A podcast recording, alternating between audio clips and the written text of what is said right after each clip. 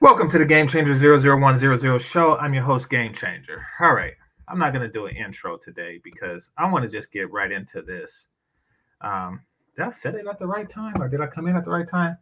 I don't even know. But what I'm about to say and do must be said and did. I've been, you try to give deference. You try to give deference to somebody for what they created. But here's the thing, and I'm going to wait to give some people some time to come up in here. All right, salute to Truth Only. Salute to Be Fair. Truth Only, salute to Sweet Melody Speaks. It says, to be fair, you knew he was a sellout, yet still chose to be cool with him, hoping to get KS subs, make you a sellout as well. How cool was I actually with him, though? And quite frankly, I didn't know that if he was a sellout. I don't. That was a weird statement, but I understand. Some people just like to contradict, and we're going to get into that. We're definitely going to get into that. All right. But what's up, MOT? What's up, Stefan? What's up, Joel? All right. What the hell just happened there? All right. So there's a scene that I want to share with you all from his stream last night. So I didn't watch the whole 3 hours because, like, why? I did watch, like, a good 30 to 45 minutes of it, skipping parts and stuff like that. And one part, and this was right around the time I stopped listening, one part I had to stop on because this is where the manosphere is broken on a foundational level. And this is something that I've come to learn just being in this space. Now, here's what I mean by being in this space. I wonder if I ever was manosphere. And I know it seems like, you know, GC, you're just trying to disassociate yourself, et cetera, et cetera, et cetera. You're just trying to, you know, to sneak out of a burning building or something like that. But no, I mean, like, when I stop and think about it from time to time, right? Like, okay, let's just say a gang, right? Like Crips and Bloods. So you have these gangs. And if I am not mistaken, and those brothers from Southern Cali can correct me if I'm wrong, we don't really have them out here, but if I'm mistaken, they kind of work on a little homie, big homie cultural construct. Meaning that's how you get in. You have like you're the Padawan and they're the Jedi Knight. So you come in under an individual's tutelage, and then you reach a certain point to where you have your own that you bring in, and the chain continues to where, you know, you mention your big homie and he mentioned his and he mentioned his, and eventually you'll get to the founders of the organization. That's how I understand what little I know about their organizational structure. That is how I understand it is structured. Now, the manosphere don't really have any organizational structure. However, if you were to follow that particular organizational structure, which loosely people do, they say, I came into the manosphere through ... or through such and such. That case doesn't really apply to me. For example, when I came in, I didn't come in through O'Shea. And you know, it would have been nice, you know, if, you know, he hooked me up the same way he hooked up lead attorney or somebody like that. Of course, I'd have different results, but still, it would be nice, but that didn't happen. So I didn't really come up through O'Shea. Angry Man and I disagreed on a small matter made large because it's very important to me, and that is a matter of standards. So, you know, we're just not aligned in that regard. And I didn't really come up under him either. Not that I had anything particularly against him, just didn't. Now, Obsidian is an interesting story because Obsidian, I didn't come up through Obsidian either. And that's because the person who suggested that I create a channel with him, I'm not going to say his name because we're not cool now, but the person who suggested that I create a channel was at odds with Obsidian at the time that I came on the scene. So that's another, you know, that's another avenue. So none of the founding fathers would be, you know, my Jedi Knight or something like that. None of them you can consider, you can put in that category. So I'm not really I don't really have a big homie in this space. Now, just like with the gangs that I described, they have people who kind of just hangs around them, but not really affiliated with them. But from outsiders, it would look like, you know, oh, he's claiming that set or something like that. And so, yeah, I think I kind of got roped into the manosphere through that way. And since people started calling me that, I may have called myself that from time to time. Who knows? But so that's a real thing. And that's something that happened. And that's kind of where I think I'm at as far as where I stand in the manosphere. Don't really know if I'm in it. I will say that it is flawed on a foundational level. And this goes with all the founding fathers. No matter what, if you have a manosphere, yet you are hyper-competitive and you're competing for females' attention and validation, then you already lost. You already have lost. Because it means that you are a sellout. But worse than just being a sellout, your currency isn't money. Your currency is that which you have an abundance of, or excuse me, that which others have an abundance of.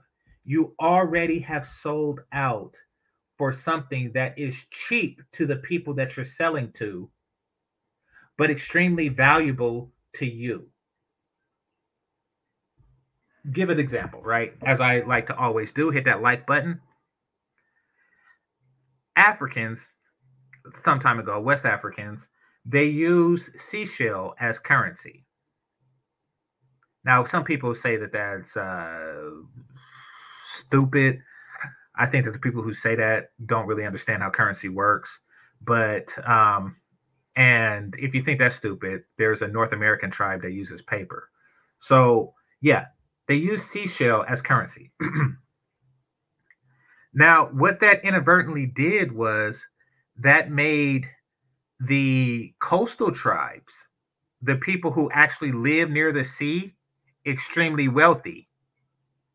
Because the thing that you view as currency, the thing that you value most, is something that just washes up on the shores to them. So they have a bunch of what you want. They are rich in what you want. And they could pretty much trade it for anything, like slaves, like slaves. So they give you seashells, you give them slaves, they get foreign goods from Europeans as a result of that. Easily sold out because the thing that you chose to be your currency comes at an abundance to one group and a small cost to another group. Now, what does this have to do with what Obsidian was talking about last night? All right. So the question is, what is Obsidian's currency? I repeat, the question is, what is Obsidian's currency? And Obsidian's currency is female validation. You want to know how I know? Well, let's take a listen. Let's ask the man himself. Obsidian, what do you consider to be your currency? But they still want to be around them. Okay. What's your currency? Obsidian, you there? That's just how that goes. Okay. You want to know if you're a successful guy? Take a look around, see if any women are circling around you. Oh, that's your currency. You measure success on the number of women that circles around you.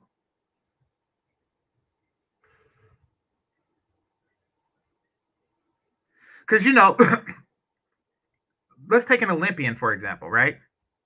He would measure success by the type of metal that is around his neck after the Olympics.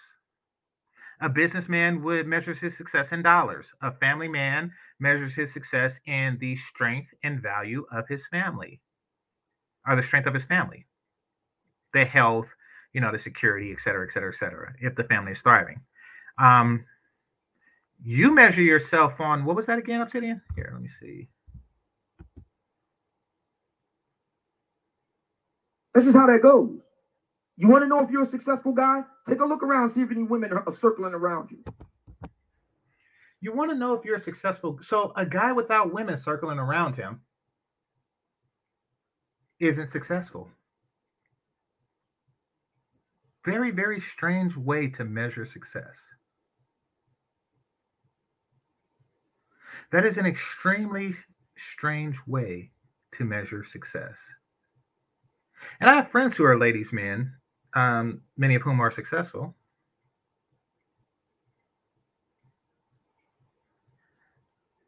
I would say that they measure their success in their success, not in the women that circles around them.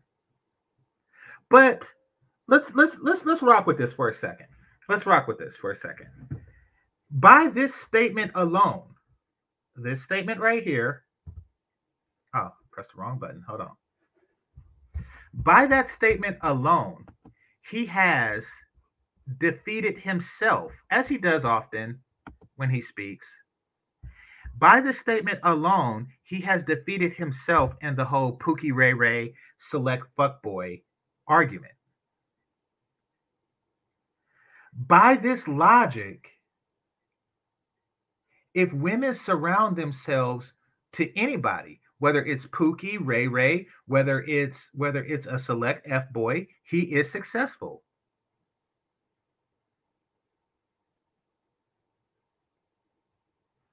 You just killed your own argument that you've been arguing for years.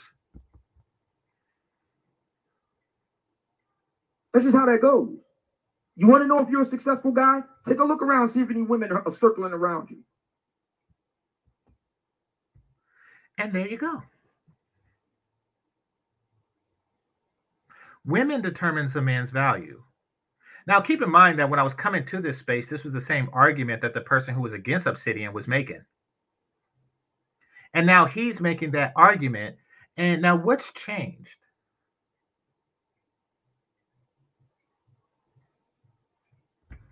Oh, yeah, good point. I don't know if he has them surrounding him, but, you know, he has a bunch of, you know, baby mamas, so apparently he's successful. I mean, this logic could apply to anybody. All the people that he has criticized in his past career on YouTube. See, this is an unfortunate byproduct, and this is something that's wrong with the manosphere on a foundational level. The currency, the accepted currency, is female validation. Now, that became apparent once the females started coming in this space and how competitive brothers started getting over their validation and stuff like that. It's like, listen, it's, you are who you are, whether they validate your pseudonym or not. You don't get me wrong, female attention, I guess it has some value. But really, you are who and what you are, whether the women validate you or not. And unless you're able to comfortably say that about yourself, then you're already extremely compromised.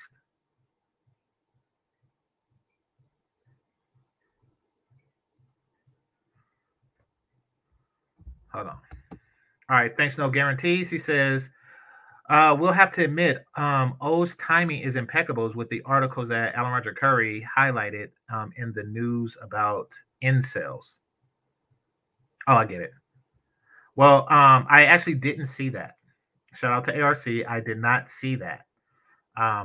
But I guess here's the thing. Here's one of the reasons why the whole incel argument is, first of all, I don't believe in making fun of brothers on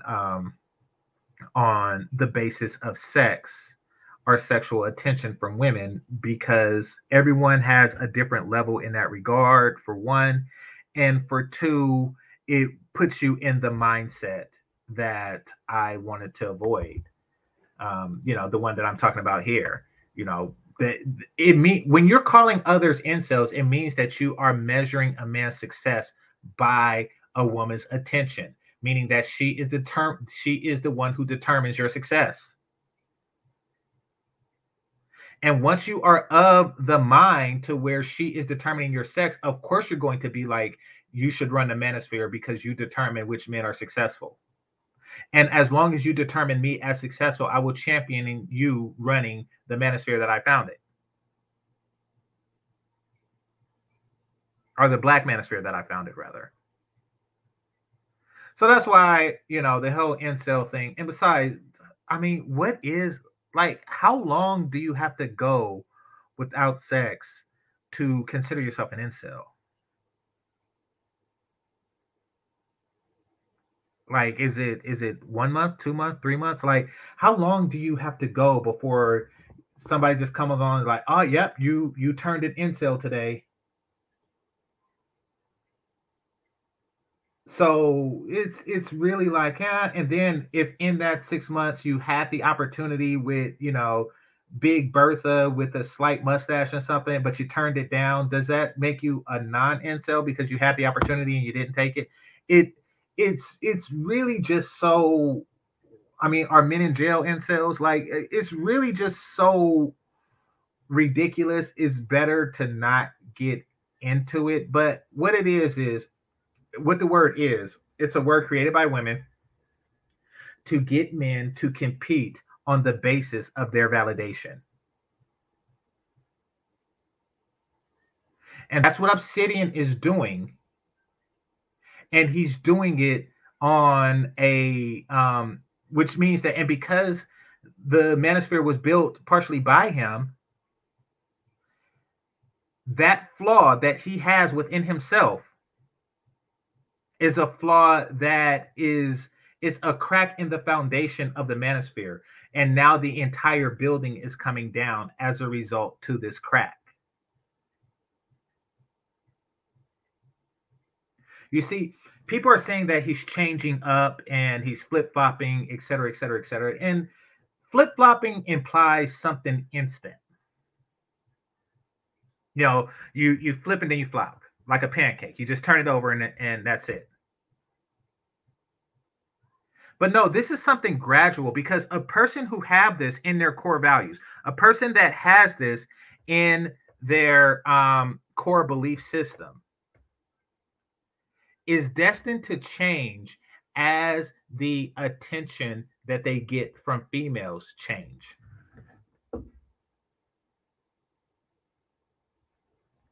What we're seeing is an example of somebody who is going from poor to rich as long as the currency is female attention. And I really shouldn't even say rich, because if currency was female attention, then Fresh and Fit would probably be considered rich, or Kevin Samuels would probably be considered rich in that regard. So really, we are looking at somebody that's going from, you know, broke to poor. You're looking at somebody that's going from you're looking at somebody who went from getting shot down by 12 young ladies in high school. It can happen to many guys, you know, I'm not shaming them for that, but he obviously didn't get the, hold on right quick.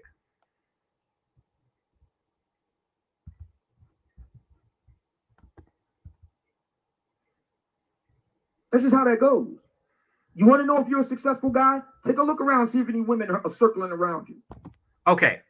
So if he had this philosophy in high school, and for those of you who don't know, and I'll just give a summation of the story. Actually, I'll put it out there.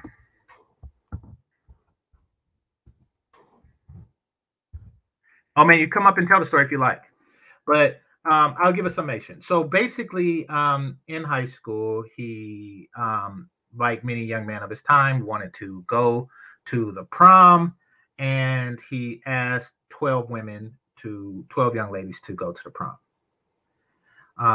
Each of whom said no, thank you. They, for whatever reason, they already had their dates. They already had their prospective dates. They had boyfriends. Who knows? But you know, for whatever reason, they said no.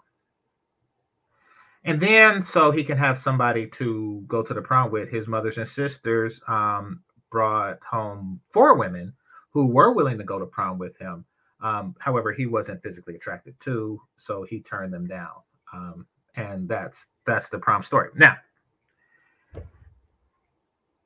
at that time, he would not meet his own definition of successful. He wouldn't. He, once again, if your definition of success is... That's just how that goes. You want to know if you're a successful guy? Take a look around, see if any women are circling around you. So at that stage in life, they weren't really circling around you. So you started off adulthood, and trust me, millions of brothers are the same boat. So don't shame him for that, and don't be embarrassed with him for that. But by your own currency measurement, you were not successful in that regard. And then you fast forward, what is it, like 35 years or something like that? You know, and you now have a couple of women on YouTube who wants to share in your algorithm, whatever you want to call it, you know, your YouTube fame, clout, et cetera, et cetera, et cetera.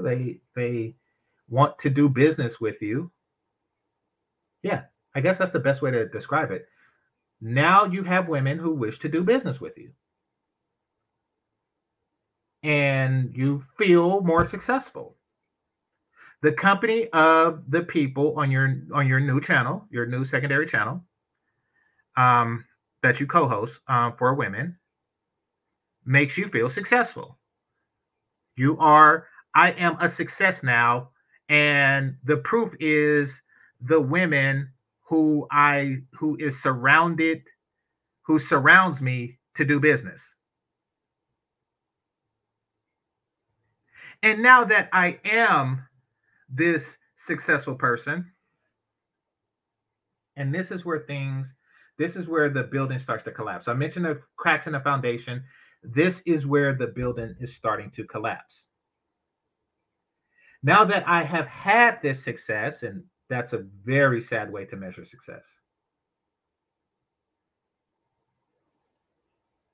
But now that I have this quote-unquote success, I'm going to use it to lord over those who do not have as much of it.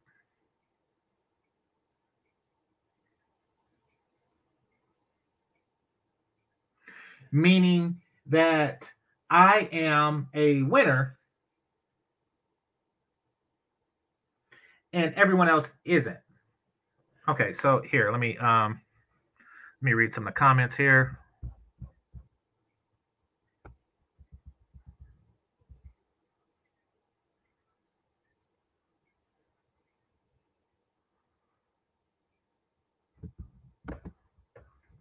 Nah, game changer. A white guy explained he came up with it.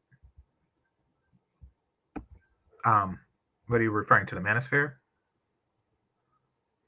Many dating coaches are guilty of doing this. Yeah. Well, he is a dating coach.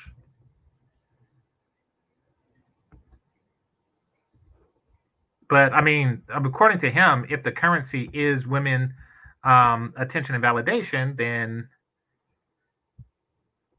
yeah, so it's really the same philosophy. Bernard now game changer going in on Obsidian messy. How messy is it? There's nothing really more messy than saying, should women run the manosphere? Why not? That's a very messy thing. Really, this is me trying to clean up the mess. This is me giving or attempting to give understanding and clarity to the mess. What's going on, Sigma? Hey, what's up, GC? Nothing much, nothing much. What's on your mind, brother? Just joining in on the topic. I came in on the end where you were saying that. So Obsidian's argument was that being surrounded by women is what defines success now? Here, I'll replay the clip for you. Hold on. This is how that goes. You want to know if you're a successful guy? Take a look around, see if any women are circling around you. What do you think of that statement? I think that's nonsense. And I could tell you, I was just listening to you and I was thinking to myself, I'm going to give you a link and we can add that to the conversation so we can bring this whole thing together. Because you were right when you said that he kills his own argument against Pookie. Because I come from a family of Pookies. Mm-hmm. In my family, I was what would be considered the white sheep for black people, right? Okay. I came from a family of working class people who dibbled and dabbled in the street life, or they were fully engaged. When I came to certain relatives and told them that I wanted to go off to college, they thought I was wasting my time. They thought that's something that white dudes did or guys that come from the suburbs. Because they feel like, hey, you can get much more money out here hustling, or at least go work at like Ford Motor, like some of the more straight-laced members of my family. So when you talk about the woman factor, when I was in college, bro, I was broke. I was on a full scholarship at a Big Ten university, but I was having sex probably multiple times some days, but definitely there was never more than like 3 or 4 days that I went without getting laid. Mm-hmm. So I guess by what I'd always heard before, this was something only Pookie did. I was broke. I was on work study scholarship. But one of the things was that the reason I was getting laid so often is because what? Proximity to women, being at a university campus with 60,000 students and like probably 60% were females. You're living right there with the beautiful women at their most valuable sexual market value in the early 20s, right? Right. So proximity played a role, but also my time investment. I was constantly flirting and engaging with women at all, because that's all I was thinking about. You know how it is, man. When you're like 19, 20, 21, bruh, all you're thinking about is getting laid. Sure. So I invested a lot of time in it. I had proximity. So just unlimited opportunities with women. Now, when you get into the workforce, that proximity changes because you spend so much time working. Like when I got into the workforce, there were new gates put up that didn't exist before. You know, in college, it was nothing to go, because the way that our dorms were set up, for example, right, when I was in the dorms, there was one area of the dorm that was for the men, then there was for the women. So you just walk down the hall, 100 women living right in the same building as you, 18, 19, 20, 21, easy access. Now, when you get in corporate America, there's a whole different ball game when you're trying to holler at women at work. So you start to put your job and your career before actually getting access to women. So they become more of a happy hour after work, in between work, then your work starts to dominate your life. Mm-hmm. So for me, I felt like since I've been in the workforce, I've never, unless I was on vacation or at some big festival, seen as many women in one place as when I was in my early 20s in undergrad. So this idea that it's based on women, that sounds like he's speaking on a delayed sowing your oats period, a delayed player stage or something. Because believe me, if it's just about the women, we can start with this article right here. So I'll just leave it there. Well, before we get into the article, and I got you, Judge. I definitely agree with that, because you see, there are certain workplaces that have a higher concentration of women than others. One that has an extraordinarily high concentration, which I was a part of, was the call center environment. And now, trust me, nothing is like college because they're all in the same age bracket and reasonable intelligence level. So nothing is going to get you better opportunity than college. That's why the whole concept of educated lame is almost an oxymoron, because it's like, really? Yeah, I've always, battled against that term. I prefer to use classic man or straight laced brothers or professional, because I'm sitting there like, bruh, admire you, dude. The dudes that I knew that was getting laid the most were guys at uni again. Exactly. Either, and particularly even the regular guys did, but more specifically the fraternity / athletes did. Well, there was a hierarchy at my university. Yeah. The hierarchy was basically the jocks, then it was like the rich frat guys, then just the general frat guys, and then that's when the looks part for the general student population, those that were not frat associated, that were not jocks, just guys that look good or guys that had mad charm. I had a crew everywhere. Yeah, I had a crew of guys, and at the time we used to trade like books on just the game. And one of the books that someone gave me was a Tariq Nasheed book back then, called the Mac Within or something like that. And I remember just going crazy because everything he was saying in there was matching up to my life. So he just helped me polish up my my charm skills a little bit. And I mean, it was a point where when I graduated, I had this crew of about 5 guys that we just terrorized the campus. I had a younger brother come up to me like the week I was graduating. He was congratulating me, whatever, like, man, congrats that you're graduating. And I was picking up one of my babes in the student union. And he was like, I am so glad that you're leaving this campus, bro. He was like, you and the dudes that you were, y'all be fucking everybody's girlfriend. Right. It was a status thing, because when you're in an environment where nobody has money, the status thing goes into play. But my point is that well, I'll make a sub point, and this is why I never get into Pookie Ray Ray versus educated lame over women argument, because it's stupid. Because in the hierarchy that you mentioned, Pookie Ray Ray wasn't there, so I don't really know or care. I really didn't care what the athletes and fraternity members were doing either. I mean, you don't really lash out on a group based on how much pussy they get. That's just not something. Well, game changer. Yeah, go ahead. Right quick. So I wanted to say that to say some workplaces have, some scenarios have it better than others. And the reason why I bring that up is because Obsidian, this goes back to him, he's a skilled tradesman. No, he never worked with his hand. He never did no manual labor. Let him tell it. Whoa, okay. Remember that. He has told it before. No, I'm joking. Yeah, I know. He's a mechanical engineer, according to yesterday what he said. But no, he worked in an environment that seemed to be primarily men. In addition to not going to college, he never seemed to have been in a high concentration of women environment. Yes. Now, yes. His entire life. So you're right. It is like a delayed player phase or a delayed sow your wild oats thing, because now even in the manosphere, it's a very small concentration of women, but still it's higher than what he's used to. Yeah. And the reaction today or last night really echoes that. Yeah, and I don't take that stuff. That's why I've always told brothers to be thinking men themselves. And I never supported the cult personality. And you and I have talked about this in the past. I've always been a person that said, think for yourself. Don't listen to Game Changer. Don't listen to me. Take the information, come to your own conclusion, filter it through your own experience, and then also go look at other opinions. But in college, when it came to the frat, jock, or if you were non-jock, we didn't brag too much about it, because guess what we always found out? When you got us all together, like we used to have, like, did y'all have noon b-ball at your university when you were in undergrad? No.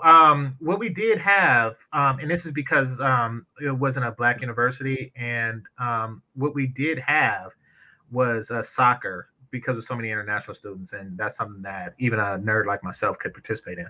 Okay, see, we used to have noon ball, and what would happen, like a lot of the D1 football players that used to be hoopers in high school, they would come hoop with the general, because a lot of guys, we can't make it at the D1 level in basketball, because how competitive basketball is, but everyone would just come from all different areas of the campus at noon ball to hoop, because they couldn't hoop for the team, but they had good skills. And we would swap stories all the time. You know what I found out very quickly? We didn't even. Everybody fucked them. Yeah, there you go. Dre already beat me.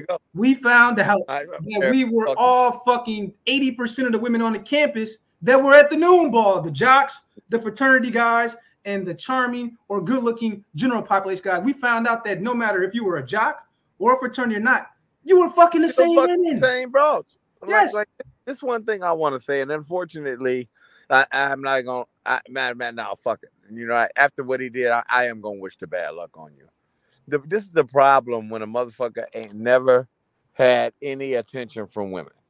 Unfortunately, bro, the only attention that he's getting now is because they might see a way to capitalize or get a little piece of money. That's all. You've never been the type of man that attracts women physically. So the only way that they are going to pay you any attention now is because they might be able to get something. Nah, man, no change.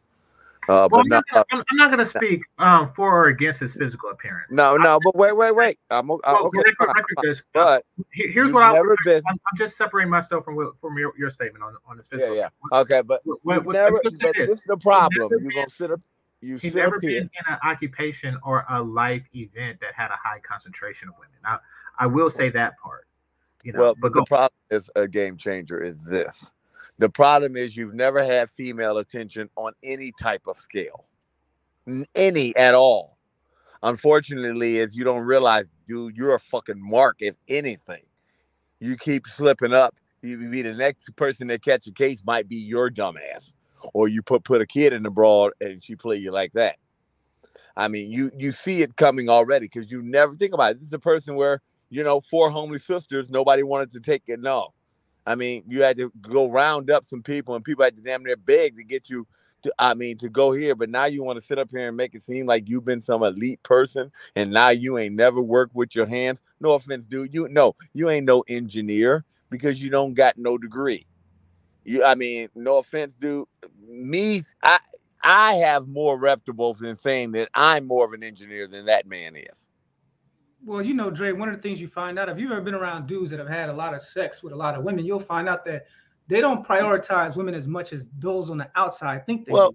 And you know, this is the thing, like just like you said right there. I was sitting up here talking like this. You might have said, after you start realize you didn't have enough sex, then to go to show you when you have that moment where you sit back and say, well, goddamn. Man, sometimes I was at home. When you have the moment where you say, goddamn, I was a hoe. You didn't fuck that many women. That's how you know. Like Kevin even said one time when we realized we talked about, this. But then when you sit back and think about it, damn, nigga, everybody in this group done fucked this person, and we done fucked about 10 girls that we all know. Yeah, right. I mean, you ain't getting no. Man, that happened to me with my own brother, bro. That's when. Right. See, that's why when guys be out here talking about like red pill and blue pill, I don't like using them terms because to me, if you just grew up in a top 50 urban city and you engaged in the life, you saw so much at a young age that it's weird to see dudes at 25, 35, 50 start to actually figure it out when. I've actually had situations where I found out I was fucking the same girl as my own brother. And that was like, damn, like it happened to me, bro. Me and my brother found out we was fucking the same broad. So these women, they getting around with the dudes they want and they've been doing it. A lot of the women I've known growing up, they started out way before the dudes did. They was like 13, 14. They were barely active in the game. They were talking to older dudes. A lot of dudes, we didn't really start to come into our own until like junior, senior high school. Yeah, I got to step off for a minute, but just give an example. I was sitting here, this broad I've been messing with for about a year and that. She sit up here. I'm sitting here. She talking one day. She's showing pictures. Come to find out, I done fucked both her sisters. I'm like not they from a different spot. So to sit up here and say, you know what I mean? That's when he's like, oh my gosh, you know what I mean? That's but this man is the first time you never had any attention from women, and now it's gone to your heads because now you're just saying whatever sounds right at the moment, which shows that you ain't shit, shows that you don't have no confidence to stand on. Say, hey man, that's what I used to be, or I used to be this person. Stand on, yeah man, I'm used to be this person, but you can't do it. That's why I think it's good that young men get he's being exposed when they're young. That's why it's good to get that experience when you're young. Okay, peace. Thanks, so that you don't, end up in your 40s, 50s, or 60s, and you're just now coming into your own. Because if you've already been getting women in 8th grade, Because that's when I felt like I really started to have like those strong feelings that I couldn't resist, was in about the 8th grade when it came to females. And then it just kind of picked up until like now you a senior in high school. Now you banging all the chicks in the high school. But when you would go off to college, that's an experience that's, if a man reaches 30 and he doesn't get to go to college, it's unfortunate for a lot of brothers to miss out on that, man. Because I still haven't been able to find anything that matches the overall experience of undergrad at that age and being so broke, but being so naive and just being open to opportunity and fun. It's something that's unfortunate if you don't get to live that experience. Well, I mean, you had scholars. I wouldn't recommend people go to college for fun. I agree with what you're saying. It is an experience, and there are a lot of positives from the experience. I wouldn't recommend that they do it for fun alone, you know, because you are preparing for your life, you know. However, if your life's path requires college, like mine did, have fun while you're there. Well, it just comes. I think it comes with the position, though. Like when you attend a large university, that's gonna be there. You know, the opportunity to, you know, for example, in my school, we had programs where you could go and spend a whole year at another university. You could go study abroad for a whole year, and all your credits counted towards school. So my point is that I've still never seen an environment where you get as many opportunities, but with the option to also make mistakes, but not destroy your life as you do when you're at a university, because you're allowed to go study abroad. You're allowed to do campus exchange. You're allowed to live on and off campus. So you get an experience meeting women from all walks of life. That just comes with it. But obviously, if that becomes your priority, you won't be at university that long. Yeah, true. But I'm going to get into this article, but I want to focus on the prioritizing of it, you know, because I think that that's important. Like, you were able to obviously maintain your grades and, you know, maintain your scholarship and things like that. So that was something that you did have the good fortune of learning at a young age. But more or less, you interacted with brothers. Like, no matter what, there was going to be the guy in your crew who was, you know, exceptionally charismatic and good looking, and got more. And there's always going to be a top guy and a bottom guy in every group of guys. In your circle of five, did the top guy belittle the bottom guy?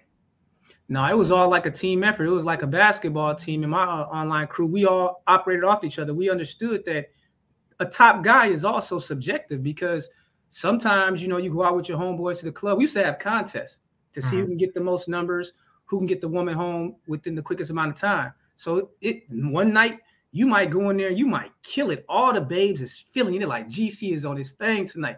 You might come out with 5, 7 numbers. Maybe one of those girls you knocked within 3 days, you already hit. But then you go to the next club, the next weekend, the vibe's different. Those women wasn't feeling you up in there. Now it's my turn. I came up. I had a great week. And I just always seen in my life that it depends on the type of women. Now, yes, there are some dudes that may be so, you know, at the top of the sexual market value, they can go anywhere and win, but those are rare. Those guys are extremely rare. Most guys are going to fall somewhere in the middle where they have some women that feel them, some that don't. Now, but then there's this group that exists in the sexual marketplace that are in the bottom 20% of men. And I call these guys the genetic dead ends. These are the men that if you take transactional sex off the table, they're pretty much finished, because there's so few women that would see that guy and say, hey, I want to have his kid. I've had women try to have my child as a broke dude, where I was the one telling them, no, hell no, you're not bringing no kid into this world that I'm going to have a financial obligation to. But she didn't care, because she just looked at it like, well, she can take care of her family, whatever. No, I didn't look at it like that. But it's dudes that have reached the age of 40 that have never experienced one woman ever wanting to replicate them, just strictly off her feelings towards him as far as his charisma, his charm, and his sexual attractiveness. You'd be surprised how many dudes can reach 40 and have never met that woman. A woman like that. Okay, yeah. Here's the thing. You know, there are genetic gifts and curses that exist in the world, and that's just, you know, the unfairness of nature. So there really isn't. I don't really have shame for somebody who finds themselves that way. If a woman doesn't see your gene, you know, as something worth, you know, continuing, I think that that alone gives women too much power, but they have it as far as, you know, sexual selection. So I do understand that, mm-hmm. but there really shouldn't be any shade. No, it shouldn't. It shouldn't be at all. For those particular guys. Now, there are circumstances where a guy like that who finds himself in the bottom 20, whether it's due to life circumstances or genetic misfortunes, finds himself outside of the bottom 20. You know, he elevates, mm-hmm. you know. Should he at that point in life, what would it say about his character if at that point in his life he begins to shit on the people who are still in the bottom 20? I mean, that's, to me, is like a situation where, let's say, for example, someone is poor and then they finally get themselves a good job and they become the exact person that probably when they were on the bottom, they despised. So then exactly. that person shouldn't be surprised when they become the object of being despised. But also, they're going to find out that a lot of that stuff doesn't last. You know what I'm saying? The attention doesn't also always last because, again, you're still that bottom guy with a little bit of money. But as soon as that dude that really has it walks in the room, the women are going to go to him. Now, these women might act like you are on your business now, or whatever. But believe me, they're just waiting for that dude that was always in the room getting them to walk back in the room. As soon as he walks in fact, if you elevate women too much, that didn't used to give you a high value in the sexual marketplace, they might take the gains that you give them and actually give them to the guy that they actually really do admire and desire. So you got to be careful with that too, of when you put a woman's validation too high, because sometimes they will use that validation currency to actually take it to the men that they actually want to be with. And that's my point. That's what I'm saying. That's what happens when you have, when your currency is something that's inexpensive to one group, but expensive to another. And you came here late, but I used the African tribes who used to use seashells as an example. It puts you at an extraordinarily disadvantage if you are an inland tribe, because the coastal tribes, of course, are seashell rich, and you, just by geographics, are seashell poor, which means that you're really at their mercy. Women will be validation rich. They have infinite amount of validation, and men, of course, being validation poor, you know, will be susceptible to it. And you automatically put yourself at the mercy of the women, and which is why you're saying, you know, they should be in charge. I'm going to sell access to your currency. I'm going to sell the manosphere for access to your currency, and that is your validation. If you validate me more, then, you know, you can have the manosphere, or at least my stake in it. That's the vibe I was getting from Obsidian. Let me get into this. Okay, it says 3 men in Tennessee have notched up a staggering 78 children by 46 women between them, and are doing their best to squirm out of paying for a single one. All right. Now, it's funny because, and it's actually quite ironic, that Obsidian talks about this story. But when he talks about, you know, who is, I don't want to say select, because then it would like bring his contradiction full circle. But when he talks about who women select, or who's successful by the number of women that they have surrounded by them, well, apparently these guys have, you know, between the 3 of them, they have 46. Oh, and that was the old number. Actually, they did an updated article, and now it's above 100. Because after this article, there were more women that got pregnant by those same 3 dudes. So it's actually above 100 now at this point. Right. But if we go off of that definition, off of Obsidian's definition, these guys are successful. Yeah, those are the most successful guys. So this whole conversation, because again, I came in this space around the same time you did, 2018. Mm-hmm. And this is where I came in at with this conversation, because that was back when there was the beef between O'Shea, Angry Man, and Obsidian. And mm-hmm. that was the whole conversation when I came in. So I was dropped into this through the algorithm, and it was this back and forth about Pookie and Ray Ray. And that's why I've never gotten back into this conversation. I'm not going to get back into it, because that was when I came in 2018. So now it's like, so we're saying now that Pookie was right the whole time. So if Pookie was right the whole time, then there is no purpose of you having that conversation anymore, because that was the argument, was that Pookie was winning because he was the superior male within that Black American community, right? That was the argument. So if the argument now is that the man that has the most women, then I must be a loser because I got cousins who are not educated, that are strictly in the street, multiple baby moms, multiple women. But with me, I've always been more about quality. Even when I was getting a lot of quantity, I always was more about the quality of the woman. So a dude that just says, hey, I'm gonna fuck 10,000 fat women, and he has 10,000 fat women chasing him, he's the most successful male according to his new standard. I can't rock with that. Well, I mean, fat women are not women, so like they don't count in a man's overall sexual accomplishment. But the Lizzo fans are shaking right now. They throwing tomatoes at the screen right now, hearing that, man. Oh yeah. Yeah, you mess up your laptop if you want to. Fat women are not women. So, you know, if you had sex with, you know, 1,001 women and only one of them wasn't fat, then you had sex with one woman. And if you had sex with 1,000 fat women and that's it, you're a virgin. Like, fat women are not women. Yeah. Right. So I don't know. This whole idea is silliness, but it's probably just like one of those things where, you know, just spark a conversation, I guess. But I definitely would not trade places with my 20-year-old version of myself now, because now I've reached that point where I'm very close to cracking, you know, 100 grand and being able to pretty much, you know, not even work in an office place ever again. I wouldn't trade the knowledge and the money and the security for the time in my life where I was just banging something every single day, multiple times sometimes. I mean, it was insane.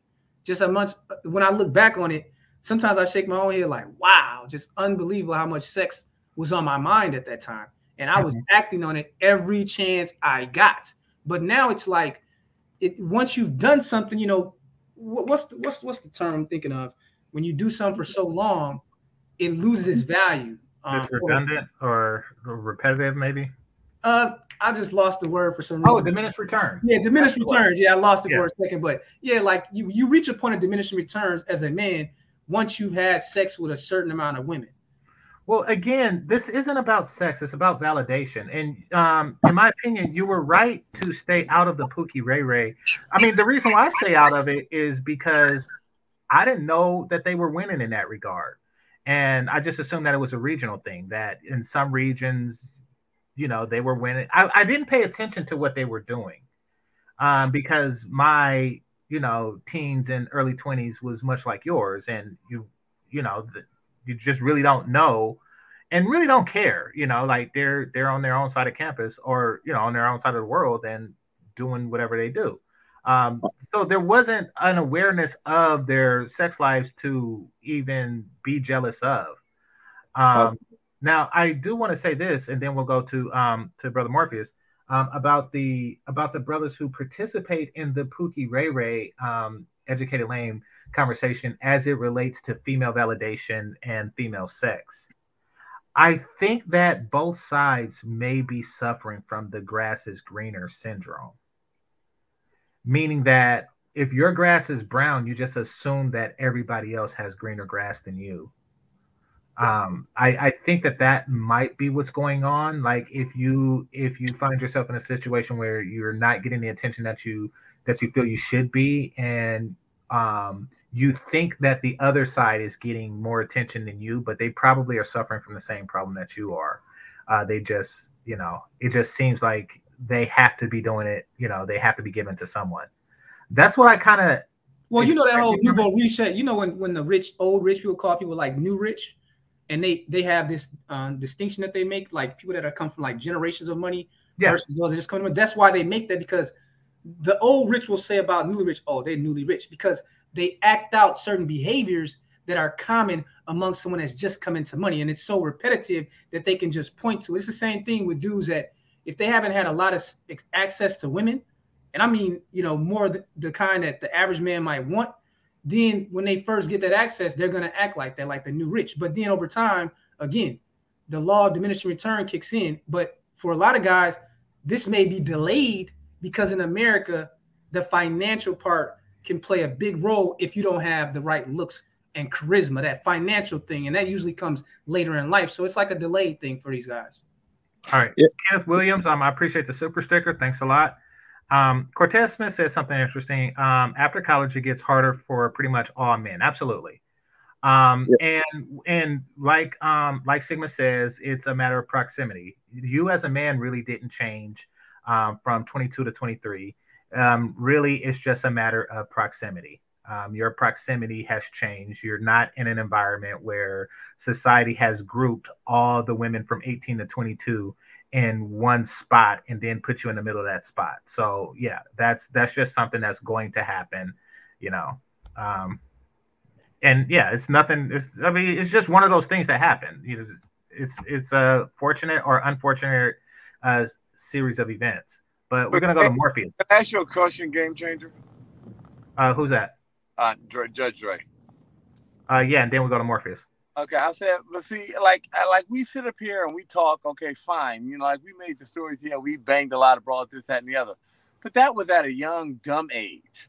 It's like to make that same mistake with the wisdom and stuff you have now, that shows, you know, you have to really look deeper into that and shows that a person really more unstable than everything else, because if you've been able to learn from your experiences, learn from other men or experiences around you, and now that you've just slowly like come out like that, and even at the possibility of sex, it just really got you just going anywhere. Imagine if you actually got laid.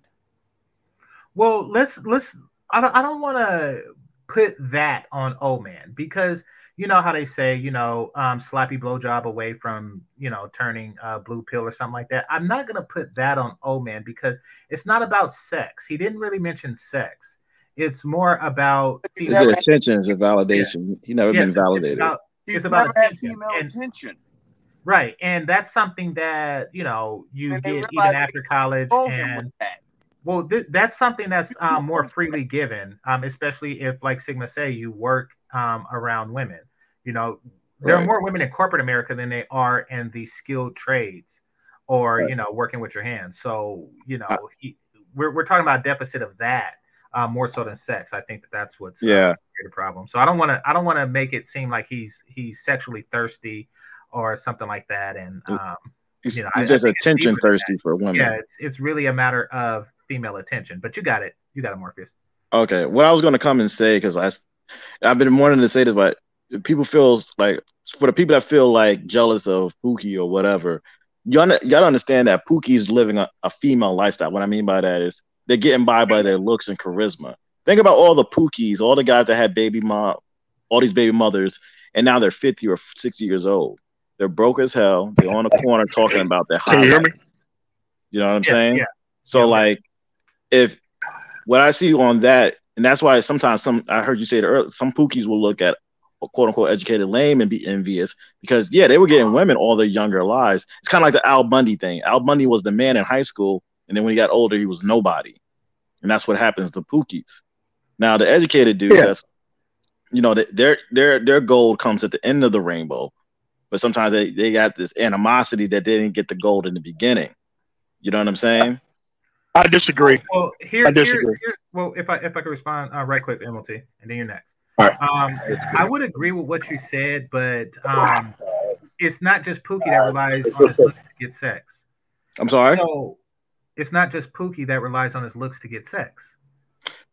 Well, I'm saying that's their main thing to get sex is their looks. Well, what I'm saying, like, or the charisma. Like what Sigma described. You know, if you weren't in a fraternity or an athlete, then you tend to rely on your looks and charisma. So you're really pretty much in the same boat as Pookie. Yeah, but if you're in a fraternity, most likely you're going to graduate. You're going to get some money. You understand what I'm saying? Well, both are. But a lot of those Pookies with a lot of baby mothers, when they get about 50, 60, they're broke. And the kids don't have nothing to do with them. I get what you're saying, brother. We're on the same side in some regards. What I'm saying about the looks, most men rely on their looks. I think that there is an assumption that Pookie is doing better even at a younger age than non-Pookies. I think that that's something that non-Pookies just assume is going on, because in the movies, Pookie cleans up. In the movies, Pookie is always cleaning up. And Baby Boy, hey, he was cleaning up. And New Jack City, I guess you could say he cleaned up. But in real life, do you really see that? Like, how often do you see that? No, you don't. Like, how often do you see, like, a dude with his pants underneath his ass? I see it all the time. But then again, I'm in Florida. That's a regional thing. That's a regional thing. And Florida is the weirdest place in the world. Right? But I see it in New York, too. I'm originally from New York. Okay. Well, I don't really see that. Like, every time I see you have a DMX personality in New York, you're cleaning up. Okay, so what I do see, but are you talking about dudes? Because again, there's some dudes that maybe look like that, but yeah, if you look, are you talking about dudes like that got bank, or are you talking about just like a dude that's broke and that's on some hood shit? Oh yeah, they're broke. I knew a dude when I was younger. He was literally sleeping on the floor, and he had a bad chick, and she was sleeping on the floor with him. Oh. Well, okay. I just kept looking at it and staring at it. I just couldn't believe it. Okay. Well, Regis, and he was ugly too. It's just he could dance and he had a little pookishness. That was his whole thing. Okay. All right, man. So this is why this thing is false. It's always false. You have to provide examples, because the loser class men who have come to YouTube to brag about this shit is merely just bragging about it. There's no proof. There's a bunch of women here. No women are choosing up on these dudes, so the whole thing is false. And I've always thought it was false. There's no proof. I'm not saying it happened to me. No, I did not do that. No, I am saying there are a lot of women here. And if these so-called Pookie dudes was fucking laying it down like that, we would see a lot of these dudes getting chose up on. Since we don't see that, the whole thing is false until you provide proof. No, they get chose up. My point was they don't. No. They get chose up on by women. Listen, they get chose up on by women who fucking use them for kids. So what I'm saying, using this as a standard at all isn't some shit that men should be actually having a conversation about. This is some shit that women should have conversation about, because that's how women get control over the environment. I'm glad you made that point, because I did come to that conclusion that they were being used for kids. Correct. You're right. That's the main reason why they're being used. You're right about that. And to have control over the household and the environment by using said person to do that. Because trust me, I have seen 1 out of 10 be with whoever to keep that freedom going. They really didn't even give a damn about anything else that was going on. So to me, it was always false, because I've seen it from a law enforcement aspect. I've seen it from a bounty hunter aspect. Mm-hmm. These dudes ain't really laying it down like you fucking think they are. Right. He's right about the control piece, because again, when I was in that phase of my life, when I was first getting started off in my career and coming out of college, I had a phase where I was doing the homosexual thing, where I would take advantage of the women I were with to, to get money out of them, to rent free while I saved my money until I could get out on my own. And you know what? It sounds good, but when you're in that situation, those women will always try to control you. They want to look through your phone. Where were you at? Hey, I was with the friends who went bowling. Oh, you was with that chick. So believe me, there's definitely a trade-off, and that you're going to pay in terms of your privacy and your control when you give women that position over you. So I have to agree with MLT on that one. Oh, yeah, absolutely. Yeah. Listen, I'm not trying to say they're living their best life. That's not what I was coming on here to say. I was just saying. Oh, no. Okay, so what you see on the screen, what you see is what they get. Like, I know all regions are different, but, you know, like the 46 women, you like, yay, 46, but, you know, it's 46 of this. Yeah. And this. Yeah. And this. Yeah, some regions are different. Like Florida is, I always tell people, Florida is an ugly man's heaven. Because if you're ugly, you can get a pretty chick here for being ugly. I'm serious. I know dudes have gold teeth. They look like characters, and they're pulling bad chicks. I only see it here in Florida, to be honest. No, yeah, I get it. I get it. Look at Kodak Black. Kodak Black, perfect example. Believe it or not, he probably was pulling chicks before he was famous. Believe it or not. Yeah, that's, if I'm ever ugly, I move to Florida. Okay. So I get that aspect of it. I do. I'm just saying that I don't really see that much of a difference in Pookie's love life versus the educated lame's love life, to where they should really be fighting on that basis. That's essentially what I was getting at. And again, it goes back and forth too, because again, these guys that are putting that female validation, that line, the same women will bang all of you. That's what I don't understand about this whole thing, Zach. Yeah. I know women. When I used to work for the courts, I can tell you an absolute fact. I was dating a chick that was a lawyer, and I knew female lawyers who would date other lawyers, who would date older dudes, but also would fuck their clients too, who are felons. Well, yes. I mean, we shouldn't be competing with each other over who that lawyer fucks. What in the hell is Brenda talking about? I'm agreeing with that saying. Pookie leads with looks, charisma, that they have, mouthpiece, but have no stability or foundation. Listen, we all lead with that. We all lead with that. Don't give me that. It isn't exclusive to them. It isn't exclusive to them. Yeah. Did your current boyfriend walk up and say stability, foundations? Did he walk up to you on some stability foundation tip? You know, I mean, come on now. We all. No, that was the guy that she turned down that did that. Wow. Yeah, like, no, she's with the dude now, but in Brenda's cool people. But I'm just saying, like, we're not like, we all lead with that, you know, that, because that's what we have. Like, I mean, don't get me wrong. I mean, I guess my humor, you know, falls under the charisma category, but we lead with what we have in those regards. And yes, a person absent those things would have to rely on stability or something like that. But I mean, no one is entirely absent those things, for one, and for two, the whole Pookie Ray Ray educated lame argument really assumes that Pookie Ray Ray has all the looks and charisma, and educated lames don't have any. Like, that's the only way that argument makes sense, or it makes sense to even have it, when that's not true. You know, I mean, a Pookie is going to win if he's handsome and charismatic regardless. So is a educated lame, you know, like Sigma says, like, you know, if you're handsome and charismatic, you're going to win no matter what. And if you aren't either of those things, you probably would gravitate towards heavily in one regard or another, you know, either education or Pookieism or something like that. And that's because, you know, without the looks or charisma, you're really going for status, and whether that's street status or, you know, status that comes through socioeconomic status, or, you know, through education or whatever, you're going to try to do that regardless. And I get it. It's no shade on anybody who does that. It's, you know, like, do what you can. Yeah, but you have to understand that it's smart on Brenda's part to keep putting that out there. And let me tell you how women, they leverage what they want men to act like. So since most dudes want to take a shortcut, what she's doing is just sifting the pool by, like, look, you want access? This is how you got to act, and this is how you got to be. Boom. So she's going to leverage exactly what she wants to get out of the circumstance, because men don't really work together to control the environment. So I understand why she would actually think that, because she gets what she wants here. Now, if it's the polar opposite, you know, you go to Germany, these women are jumping out the fucking window to try to get dudes to just commit to a fucking relationship before they get to the infinite sex portion. So I get it. And men have to understand that why you don't have these power level conversations and immediately allow one side to be leveraged against the other, when we should actually be working together and making sure that these arguments don't happen in front of people who definitely got your best interest at heart, like most women do. So I get it.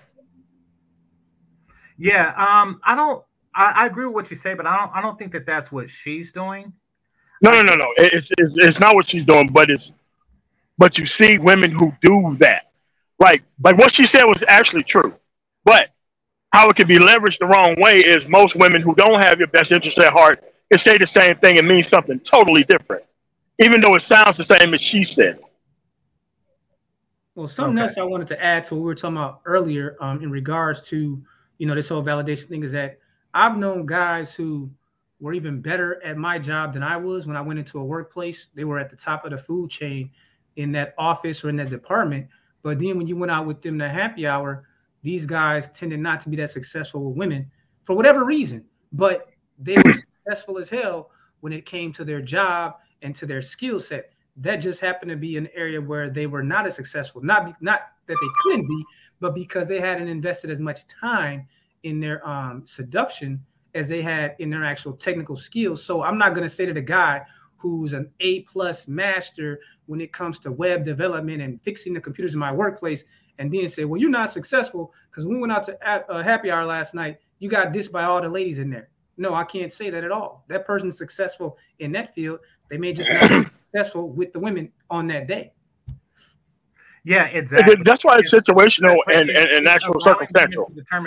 It's allowing women to determine who is successful that I don't agree with, you know. And I don't at all either. Yeah, and that's why, you know, I'm against Obsidian's stream last night, you know, because that was the crux of it. Like, that's where it ultimately leads. If the women are the great deciders of your ranking structure within your organization, then of course they're the leaders of your organization. And if you created an organization like that, then it's doomed to fail. And, you know, I would just assume not be a part of it. Well, I think the greatest debate in the history of this whole Black YouTube would be 22 versus before even any. I know MOT was here before you and I, but let's say what I've heard about him in 2016 and 2017, the greatest debate would be to splice a debate between him and himself. Because when 2015 Obsidian versus now Obsidian? Oh my God. That would be wow. Because in 2018, it was all about Pookie as the destruction of the Black community and all this kind of talk. But if now you're saying that Pookie, who has the most children by the most Black women in the Black majority, is the most successful, total contradiction of everything ever said before. And I just can't roll with it again, because these women are going to choose who they choose for a number of reasons. It can be different reasons on any given day. Or they could just choose based on, this is what I want brothers to consider to be successful. Correct. Like, yeah. Once they start doing that, it's an automatic loss, because they're like, okay, this is, you know, then Derek Jackson would be the head of the manosphere. Like, I mean, by his logic, Derek Jackson is more successful. Well, I mean, by most matrices he is, but yes, that absolutely. He must be the king of all kings, because he, at least before that whole infidelity thing, that guy, didn't he have whole panels of women, over 1,000 live? Just listening to him? And he had seminars with women only. So yeah, and he was doing the seminars, he said before, when it, with all the women. He said that, I remember him telling a story when I was on the panel about being at one of those seminars, and how the girl he was with came back telling him how all these girls were saying how they want to bang the guy. You see what I'm saying? So yeah. So I mean, if that's how Obsidian measures success, then Derek Jackson is successful. Like, I mean, but it's smart for him to ally with those people to gaslight everybody else. Because the point is to create as much controversy as possible and not have him answer for it. Have us try to answer for it with him not present. Like, that's how this content strategy kind of goes. It's to leverage the most impossible type of standard, even though you don't apply to it, and try to super broad brush it on everybody else and try to gaslight everybody else who's not part of that specific and particular conversation. So I understand what's happening and why. It's just that if you paid attention to Obsidian for like at least 2015, like I have, it's really no surprise. It's no surprise. It isn't. He said he was here for what he's here for. And this is just the latest metamorphosis of Obsidian. And who knows? Something else will happen in the ether, and all of a sudden he's back over, kind of over here. All it takes is something to happen in the news, because it's circumstantial. So you have to go from one circumstance to the other to the other. And when there's nothing going on, you got to have a metamorphosis if you're going to be stuck. Because who haven't heard all of Obsidian's talking points by now? Everybody has. Right about that. And I want to get into that, but Judge, you have something. I just said, I mean, I hate to say something that, you know, I realized that back with the Ren and Taz shit. I said, the man has, I've seen wet paper bags with more stand up.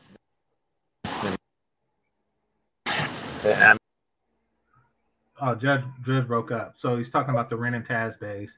That was an interesting period, and you know, I guess Manosphere. You was around for that, right, Game Changer? Or was that slightly before you? No, I was around for that. All right, I mean, I don't know about y'all, but I kind of liked the show for a little bit when it first started off. Yeah, you know, the Rocky situation, and then it just fell apart. But yeah, I watched it in the beginning. Now, Cortez has a theory out there. He's basically saying that Oman is trolling. And yeah, that would be... He is correct. Yeah, which is not really I don't know how you how. Yeah, we got a bad storm here in Cleveland. It's coming down. I think that's interfering with. Yeah, but I mean, you say this man just is flipped on everything. I mean, we should have known that when he did the shit with Ren and Taz. I mean, it's like every 8 months this dude just totally flips. And I mean, like I said, he's got less stand up than a wet paper bag. Oh. Yeah. No, it's it is bad, but. I wanted to, do you think that all of this is a troll? Yes. Yes. That's what he does. Like when you have him cornered and he spin moves out of it and pretend like you don't know what words mean, of course he's trolling. Yes. That's what this all is. It's to troll men. That's what it's about. Because you're not giving people access to better products. You're not giving people access to better selection than women. And it's the shit to just troll black men and not give them solutions while talking to the women that he always wanted to talk to but not really deal with. I think it's a win-win for him, not really for everybody else. But I think it points to the bigger thing, trolling or not trolling. I just think that black men have to get it in their mind. Stop trying to live vicariously through men online that you've never met, you don't know. You don't know what they've been through compared to what you've been through. You don't know how they interface in the real world. I think that, to me, is the biggest problem that I've noticed coming to these kind of spaces, that men are, instead of getting on what they need to do to actually succeed in life and meet their goals, they spend more time living vicariously through online characters. That's a bigger problem, in my opinion. You think that somebody... I mean, I think it goes along the same thing, King Sigma. Right, quick. Who do you think that people want to live online through, like in the manosphere? I think any content creator. It doesn't even have to be. I think when a lot of people come to these spaces, living vicariously through the characters that are content creators. Even you could be a person that they're living vicariously through. The way that you talk, the way that you share your experience. There's people out there that want to do that, but they don't feel like they can do it. So they live through anyone that could be a content creator. Everybody. Yes, I mean, think about it. It's probably something at home that would love to be Stovegate. They would love to be called the dude with Stovegate. It's probably somebody sitting in the audience. No, but for real, think about it. To sit up here and say, wait a minute, I went out of town. I had enough money. A nice chick showed me around. And then I was able to leave her with something. There's some men that, hey, yeah, I'm pretty sure it's somebody in there. And you had access to it for 3 weeks? Right, come on, dude. Talk about his ass, but think about it. Now, I mean, no offense, I don't think old man could do that. Well, you know what's interesting is that... I mean, you really want to go somewhere with that. I mean, do you think that a woman, even a semi, could put up with him for real? For that she didn't speak English, so she probably just, you know, he wouldn't say anything to turn her off. But, there's something else going on there with that as far as Obsidian goes, because he actually can. You know, he's technically retired, but his current occupation he can do from anywhere. Well, you know, I've done live streams in the Dominican. I mean, wait, different things. You know, there's some lies in that bullshit. Because I'm gonna just tell you like this: if you supposedly got hurt and all that shit back then, see, I started paying attention now as a person who actually was injured on the job, so I know how the workers' comp and all that shit goes. So if you supposedly got hurt on the job and that had to stop you, then why the fuck back then did we have to come to help you pay your bills? I mean, well, like, it was for supporters like me. It was giving you $100 a month just to make sure you was cool. Well, I mean, here's how I see it. Wait.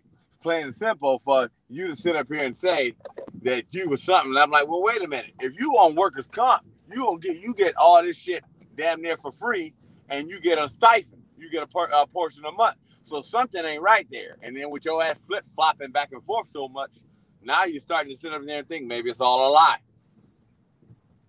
Well, see, I think what happens with guys like that, I think that Dre is speaking to kind of a buyer's remorse. No, I'm not saying that you are. I'm just saying it sounds kind of like a situation with buyer's remorse where you thought you were buying something and then you found out that it wasn't what you thought, and then you went to get your refund and you can't get a refund back. And that's what I was speaking to about people living vicariously through content creators. Yeah. A lot of the time, that's what happens to them. they have this buyer's remorse. Like, man, I thought that this was about A, but then come to find out, now this guy's telling me I was way off. It's actually Z, but I was funding A. And now they're seeing that it was actually, it changes every day. And so these guys end up having this buyer's remorse. But if you would actually just have a standard of, I'm going to support the message and not the content creator or personalities, you'd probably be better off. It's just my opinion. Well, here's I want to talk about what Dre was talking about. I got you, the man. I want to talk about what Dre was talking about because it also says something about the need for validation. Now, Obsidian, he has the lifestyle that nothing about his lifestyle prevents him from like living abroad, like O'Shea does. No kids, you know, no job at a brick and mortar place that requires that he's in office all the time. It's really nothing that stops him from moving to a sunnier place of the world. And, you know, which is what I recommend many brothers. If you're retired military, if you're retired in general, and if you're not bound, then you know, I would definitely at least consider it. I mean, if I didn't live abroad, I would vacation, you know, in monthly intervals abroad. He definitely can do that, much like O'Shea, but he's choosing not to. And I think the thing that binds him to Philadelphia is the validation from Philadelphian sisters. Well, that I don't think that's what it is, because he's told me before on panels that he doesn't even date women in Philadelphia. He says he actually goes to other cities to get them to come to Philadelphia. So it's not the Philadelphia women. I think it's more of a comfort. If anything, it's more likely he's just comfortable in that environment, but it ain't the women, because I've heard him say many times that he imports women from other cities to Philadelphia. Yes, same here. Yeah, I've heard him say that many, many times, but supposedly with his the particular lady friend and all this other crap. And I'm like, this is when you can flip and change your stuff so much, who knows? That means you can lie. And see, I got a problem like that is I can't stand liars. I mean, I ain't gonna lie. I'm the type of person, say we was cool and you lied or even lied and involved me in anything, that's automatic grounds for being hit. We fighting off rip. Because I got a problem is I don't like men that lie, because you can't trust them motherfuckers. I mean, any shit come down, you can't keep people around like that around. If you a lie, that's the worst type of man. That's the worst. Let me get the man I am, 77 in. Hey, what's going on, fellas? How you guys doing? Pretty good, bro. Y'all hear me? What up? What up? I can be heard. Yeah. Okay, cool. Yeah, I mean, I guess I don't have a whole lot of skin in the game, but I did want to put in my little 2 cents because I'm kind of new to all this. Okay. How does a person feel like if a person is trying to sell their book to these incels or these non-selects that this gentleman, you know, goes around talking about?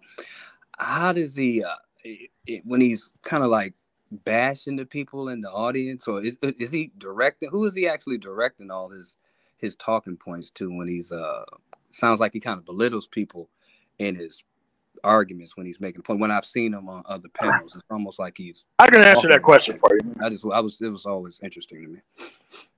Yeah, man, I can answer that if I can. GC. Oh. Yeah, you got it, MLT. You got it.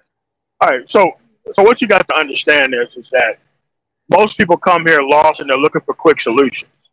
Part of that marketing ploy is that I'm ahead of you. I know what I'm doing. I know what I'm talking about. Stand here in line and eat out of my hand. That's kind of what that is. Because I don't think there's all these incels and all these non-select lane, whatever that shit is. It's like, look, you put these dudes in a better marketplace. Not like they should just bow down to what's here in the market. I'm not for that at all. I'm here for men to actually get themselves better and move to a different market. Not be a better choice for the people currently in the market. But they're marketing an actual solution that these people don't even know doesn't even work, because that person's not going after that type of person either. He's not going after the women that he's trying to push off on other men. That's always the problem I have with that. So he's just acting and lying this whole time. He's just made up a whole persona to men that guess that. And how would you call? Do you guys find it kind of interesting that somebody would call themselves a non-select? I mean, I've never heard that term. Matter of fact, I just found out what an incel was in 2021.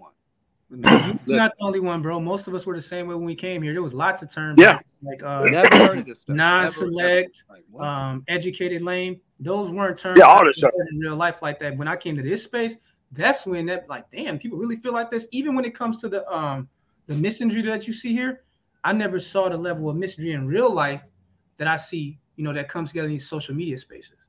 Mm. Well, the thing about the term non-select 77 is that it's not, it doesn't have to be a consistent term. And that's the problem. I mean, this, and that's why I never really embraced it. Non-select just means that women aren't selecting you.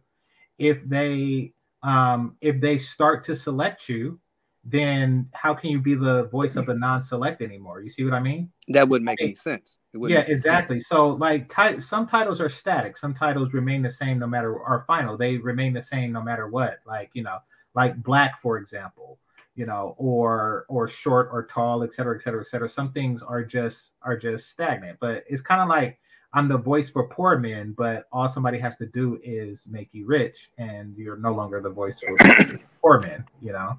Right. And so that's what they did to break up unions in the past. Like, so yeah. I mean, it's something that leaves you susceptible to, you know, them. And that, like I say, it's currency.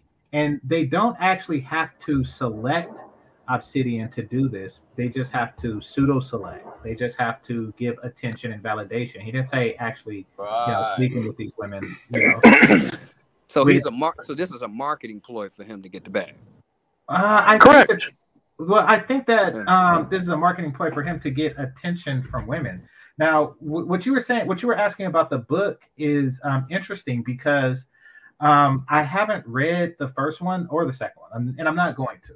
But and this is it because you know I. When did you come out with the second one? We came out. Yeah, he has a female. He has a female version. He's going to the feminist route. He's you know he switched whole lanes. Well, we got to deal with this incel while we all on here. We got to deal with that too because I just heard the brother Game Changer mention how these people equivocate on terms all the time. That's why I don't use red pill. That's why I don't use the term blue pill. And that's why I try not to use incel in these words because these words are meaningless. Like, for example, when I heard the word incel for the first time, right, I took incel to mean exactly what it means when I went and looked in the dictionary. Involuntary and celibate. Somehow, in the time that I've been around these guys in this space, it doesn't mean involuntary celibate. It means whatever they need it to mean in order to use it as a cudgel against other men. I'm gonna say this is the definition that I understand incel to mean. You are involuntarily celibate, meaning you want to have sex, but you are unable to have sex for whatever reason. You're not having sex. The woman you want to have sex with won't have sex with you. You're stationed on a boat somewhere in the Navy. You can't get access to women. So in that state, you can't get laid. So you're involuntary celibate. But I've heard guys say, but you could be getting laid and still be an incel. And I was like, yo, these guys here, I'm going to say it straight out. There are psychopaths. So they just make that stuff you will come across in these spaces on here. You guys better be careful because there are lions walking in these digital spaces that without this YouTube thing, they are nothing and they are broke. They are psychopaths, bro. Well, you are the victim.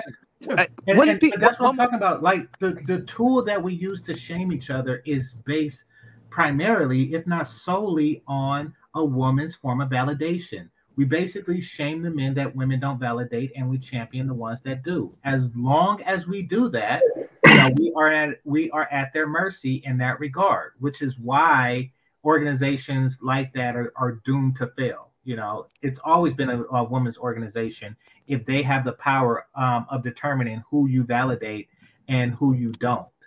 Like that's just. You know, it was done at the foundation. It took me too long to realize that, but it was done at the foundation. If that's the case, correct. I got you. Okay, I just real quick, man. I don't even think it's just about women. It's almost like he has this elitism, and he was a blue collar guy, right? He didn't go to. No. He's not an alumni from a Big Ten. I don't think no, it had nothing to do with that. It's the fact of this. This is the problem with. I mean, he talks like that. He talks like he's listen. This is his main Achilles heel from people being around him.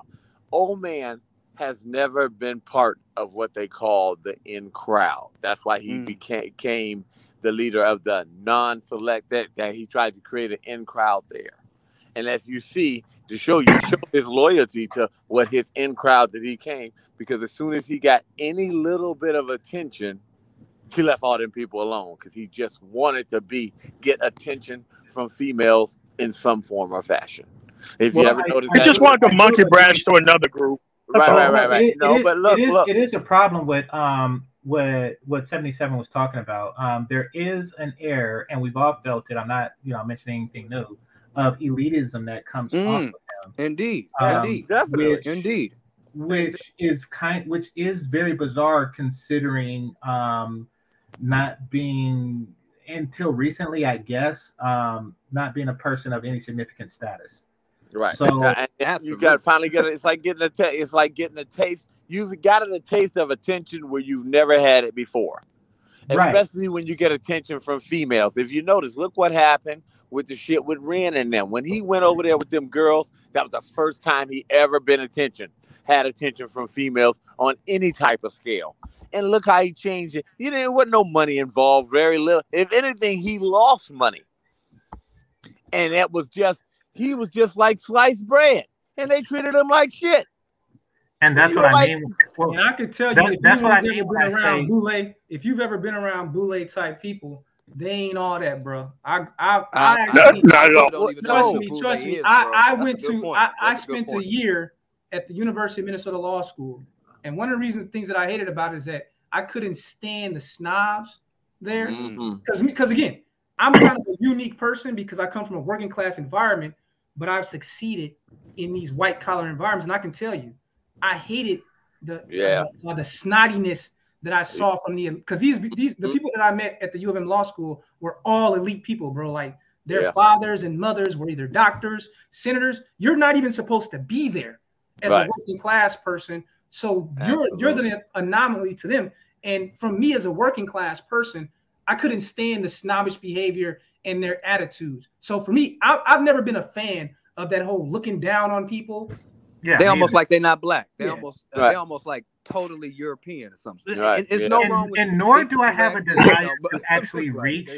Well, you can never reach that because there is a such thing as new rich versus old rich, nouveau rich versus new money versus old money. So you'll never reach old money. At least I'll never reach old money status. But if I were to reach new money status, the thing that I would do with that status would not be shitting on the no money status. Kind of like now, I don't go around and make fun of the homeless. It's that type of thinking. Like there's really something wrong with a person that looks for opportunities to shit on those beneath them, especially when you were in that position. But game changer. The main thing is this: you were in that position, and on top of that, you were depending on people in that position to provide you with food and shelter. Yeah. I mean, technically, for you to shit on the blue collar people like that, and then it's like, well, now that you done graduate, fuck them niggas.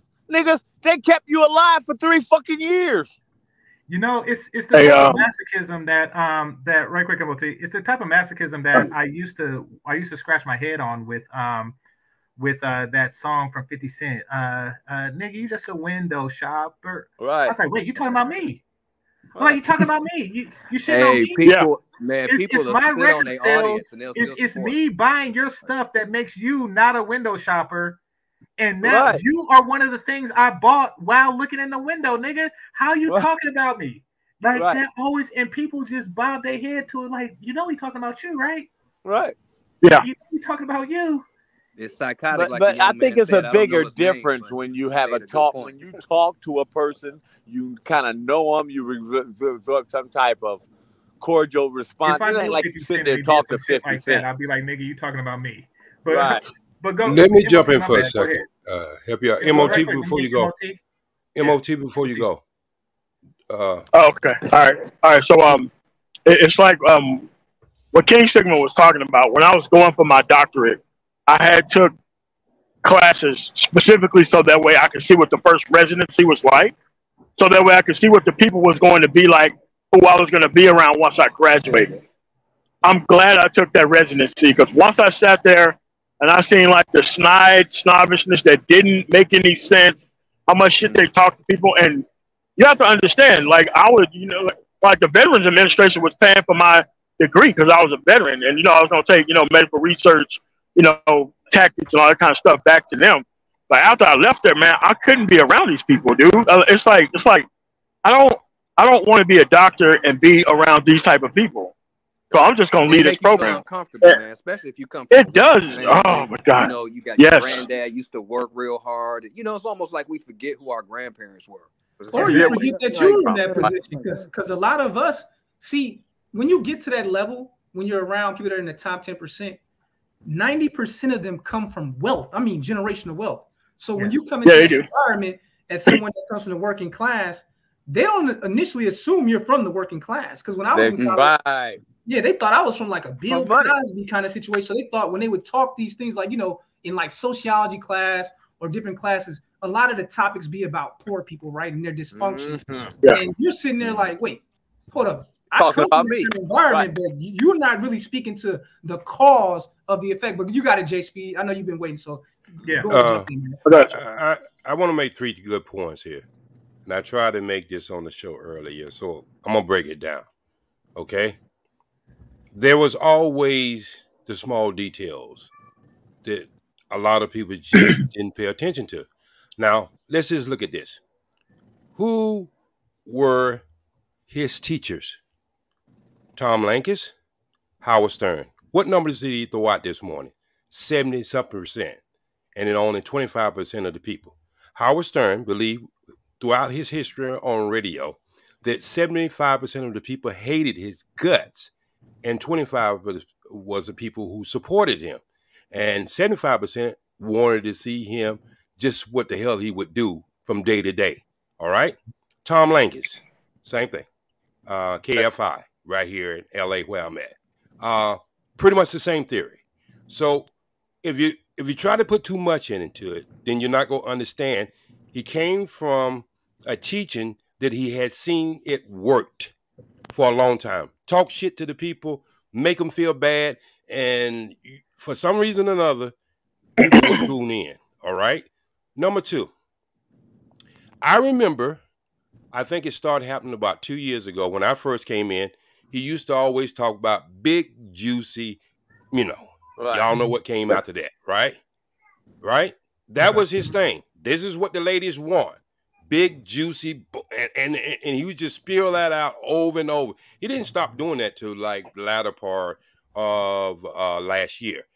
And what he was saying, this is small details I'm telling y'all about. What he was saying that regardless of how he got up and talked about these Pookies and Ray Ray, they were the ones who was winning, because at the end of all conversation, regardless of what you had, what you can offer them, at the end, it was big, juicy, whatever. You see what I'm saying? So, he had that. So when you really understand, you look at an animal, you always look at it, how the animal conducts itself by who trained them. And so this is why I say I wasn't surprised. And then he put on top of all of that it was a business for him. So I didn't hold him to any standards. Once I know them three ingredients, I just accepted him for who he was. So I'm saying we can sit down here and try to analyze everything. But if you go back and listen to any Tom Leykis or any Howard Stern show, and anybody can pick up a thesaurus and change a word like lames of all that. Only thing you have to do is put the word in there, and they give you associated words to go along with it. So that's where all them slogans and stuff came from. So I just say, you know, when you look at that's why I pay attention to the small details, because the small details of anyone tells you who they are, not what they're yelling, but the small details. And that's the only thing I wanted to say. And so if somebody disagree with me, that's fine, whatever. But I listened to Howard Stern for years. I listened to Tom Leykis for years, and I know they snick. And when I heard Acidia, that's the only thing I heard. come out of his mouth. That's a good point. That's what I've seen. But he got an audience that's paying. Well, I mean, as far as I know, JP, Tom Leykis never flip flopped. No, Tom Leykis never said something as let's just use the word stupid as to say that my show should be in charge of women. He didn't do it in voice, but he did it in action. He was caught up in a lot of bullshit that he was trying to pass off on the radio, but he was doing something different on the outside. And that's what I'm saying. People brand don't really represent them as the person they are. A brand is just what it is. It's a brand. And see, I think what Jay Speed is pointing to, though, is what I was saying earlier. Some guys are here as a job. This is more of a job, and others come to these digital wells for information. So it just depends. And that's why I say you shouldn't look up to content creators, bro, especially if you don't know their real world track records. Because they're not necessarily there for the same reason you're there for. And it is what it is. You got to understand that lots of guys come here. If you turn off this YouTube and they go back to their real life, they failed. But with this YouTube, it's an opportunity for a lot of money. You can make a lot of money off YouTube if you do it in a certain way, so keep that in mind. You remember in Low Down Dirty Shame where he was laying in the bed with the chick? But remember in Low Down Dirty Shame, you said you made how much, Game Changer? I made $10 today. What's your Cash App? What's your Cash App? Put your Cash App in the private chat, but I'll make sure that you get at least lunch today, bro. Okay, I appreciate it. Let me get a Subway sandwich. You can't have it, brother. Y'all can't have it. Y'all support Game Changer, man. You can't have it out starving, man. Hey, Game Changer. Game Changer. Remember, that's a true statement they say about Jay Speed. Right. That's a true statement because I learned that technique long time ago. You take somebody's topic and you flip it upside down so people can start thinking. See, that's the problem. People lay shit out there and they just want you to suck it in, digest it, and shit it out. What I do is take that same topic and become the avid advocate of that topic to make people think it through. That's all my job is, to make you think. I'm not here to change your mind. So, yeah, I'm a comedian. I'm a professional comedian. I got paid for it in Hollywood and on stage. So you damn right I'm the king of bullshit. Okay, but this one thing I want to say, kind of a good way to deal with. He's kind of like, you ever see Low Down Dirty Shame, the guy who was dressed like who he was laying in the bed with, and then he saw him that next day at work. And he's like, wait a minute, what happened to the wigs and I am yours and all that shit? He's like, shit, that is my hobby. This pays the bills. That's old man. Oh, okay, yeah. I get it. Okay, so you know what I'm talking about? He said that in the thing. Listen, okay, so there's soldiers and then there's mercenaries. So soldiers, they get paid. It's nothing wrong with paying people who defend your nation, you know. So, however, mercenaries are somebody who don't really have a nation and they just go to the highest bidder. That is problematic, especially when they do it in the uniform of a certain nation. Like that, yeah. That's where the deceit comes in. That's the part that I can't really rock with. I want to say, everybody, Judge, thanks a lot. Appreciate you, my brother, man. No, thanks for the Cash App, Judge. Oh, I got you. I mean, and that's what he was alluding to. $20, man. No, thanks for the $25. And Mr. Shane Dishes, I appreciate it. Pizza. Oh, see, I'm upgrading from Subway to pizza. I appreciate y'all. All right, we at least get you. Look. We want to make sure you got enough to buy another stove for somebody. If a Game Changer was a woman with her titties out, you know, it'd be lit. Make sure he can buy what? No, basically, well, a lot of guys give women a whole lot of donations. Do better in this space than the male YouTubers. I mean, yeah, that's basically what I'm saying. Thank you, Game Changer. That's what I'm saying. Yeah, no worries. I mean, really, I'm not mad at it because, you know, I support a lot of the female YouTubers, Chantel, Melody, Danica to a lesser extent, you know, so I don't really have a problem. And I know that sex sells and sex appeal sells and that pygmies just tend to be prettier. Don't really have a problem with that. And I know that my channel probably isn't going to grow as much as many others because now the new standard is to be cammed up. And that's not a step that I'm really willing to take right now. So, you know, it is what it is. But, you know, I'm happy to have a voice in this space. Yeah, but most people who are cammed up, it doesn't help what they're talking about. They still don't bring any additional context. No, YouTube will tell you that people just feel more comfortable you know, like eye to eye, like they're talking to the person, like Bernard and, you know, Edward. Their content is great, and, you know, they say what they say, and they also have that, you know, look you in the eye feel, and that's something I can't really provide right now. So I get it. I'm not, you know, that and titties is something that, you know, I can't really capitalize off of. So it is what it is. All right, go ahead and order something neat.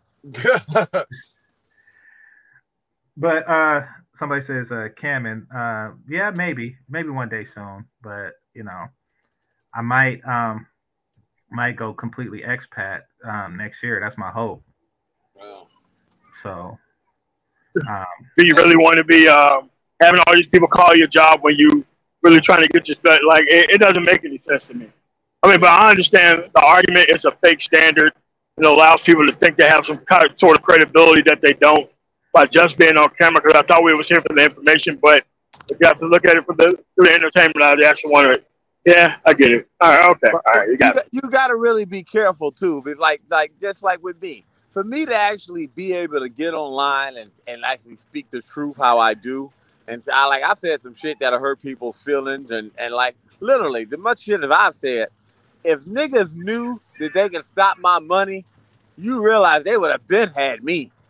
But thank God I work for myself. That gives me the freedom to say what the fuck I want. It ain't like you can find my customers. But like literally, I'm not going to lie. When I went back and I was working for that company downtown, that was the worst time I ever felt, because it was a known nationwide company where if anybody knew, they could, you know, get me in trouble that way. But to know that, wow, people online could actually reach out and touch the people I work for. And it's like, you know, so I totally understand why some people, you know, you can't show your face or you can't let them know too much.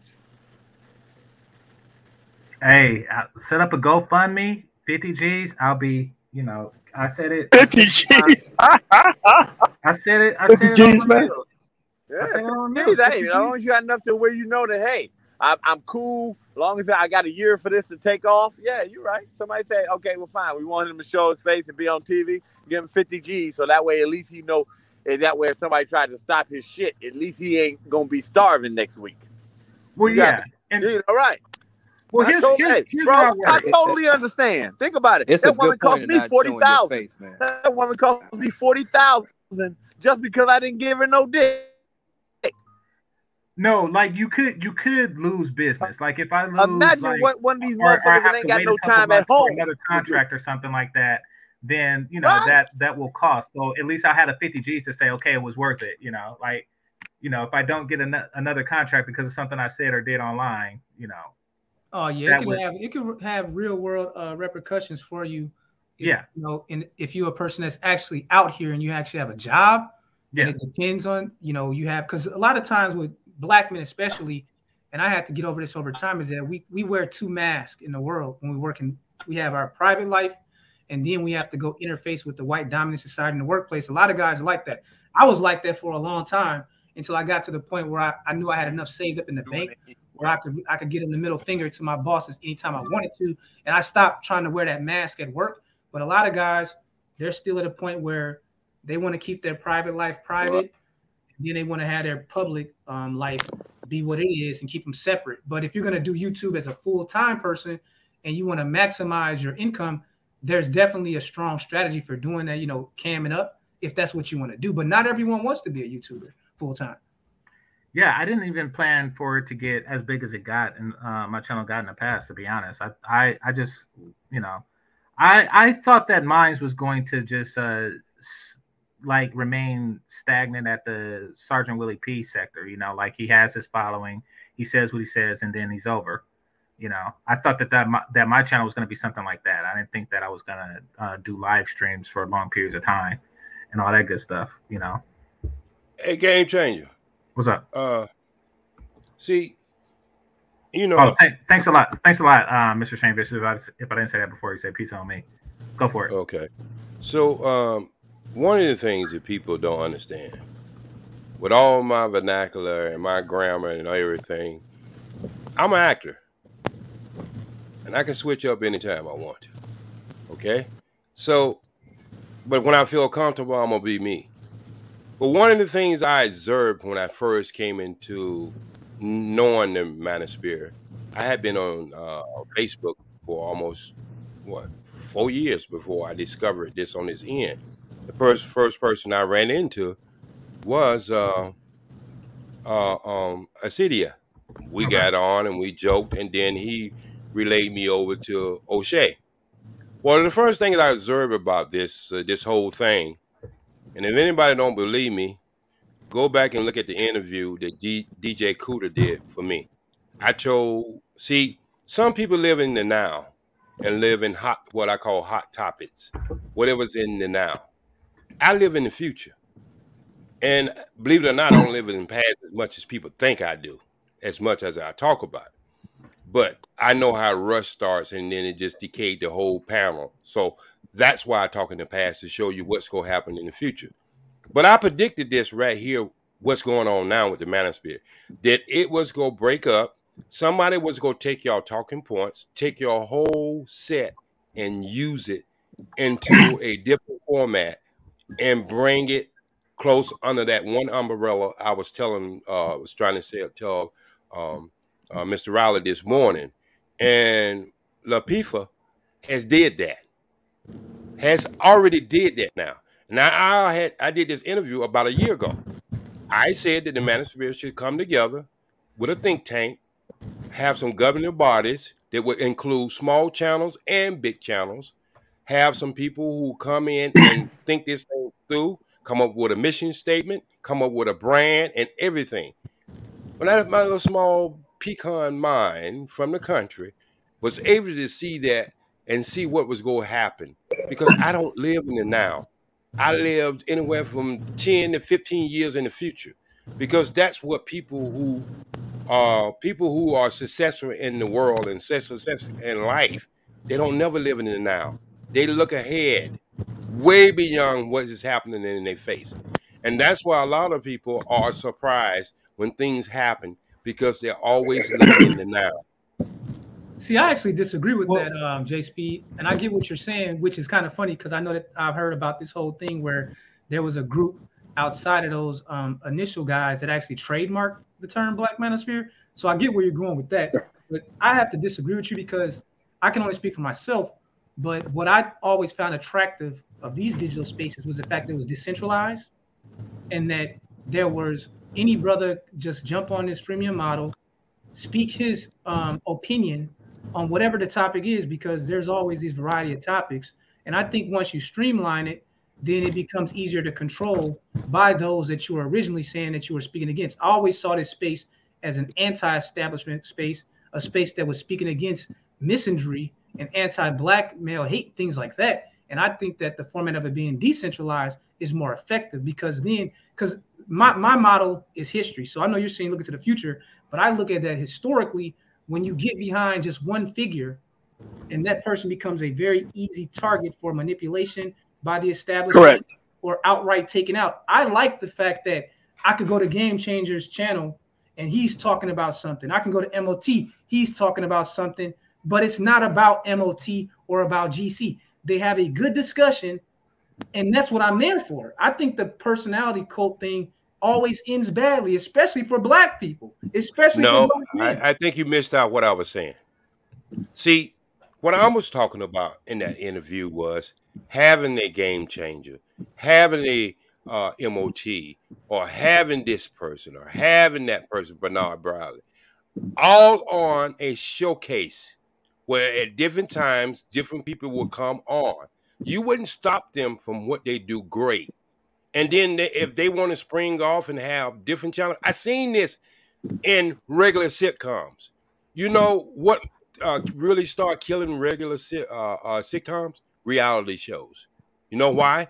Because reality shows seem to be not regulated, but they are, and they are scripted. Now, do they go off script sometime? No different than a wrestler who might goes in the ring and be doing a script wrestling match, but he absolutely get hurt while he's in the ring because he's doing something physical. So it's not that you're trying to put everybody on the same standard. It's just different shows for different time slots. That's what I was talking about more. Doing one under the manosphere, having different time slots. and then a person who wanted to do their own thing on the outside of that time slot, that would build that person's channel and even make them go over to the person's personal channel. I said that would be more, better. And I'm gonna tell you, you think just because you are in a time slot or whatever, nobody's gonna sensitize you with what you can say and what you do. They are hiring you for your personality. They are putting you in certain time slots because of your personality. So it's not taking anything away from anything, making it to the people with it would be so robotic. No, you are putting these talented people together under one thing and giving them different time slots where you can brand that. And I know what to brand you're talking about, the people who went there and got the magazine. I'm talking about nothing like that. Yeah, okay. Just real quick. Actually, there was discussion at one point, maybe a couple years ago, and Kevin Samuels was in on it, where we, and I think MOT, you were there too, right?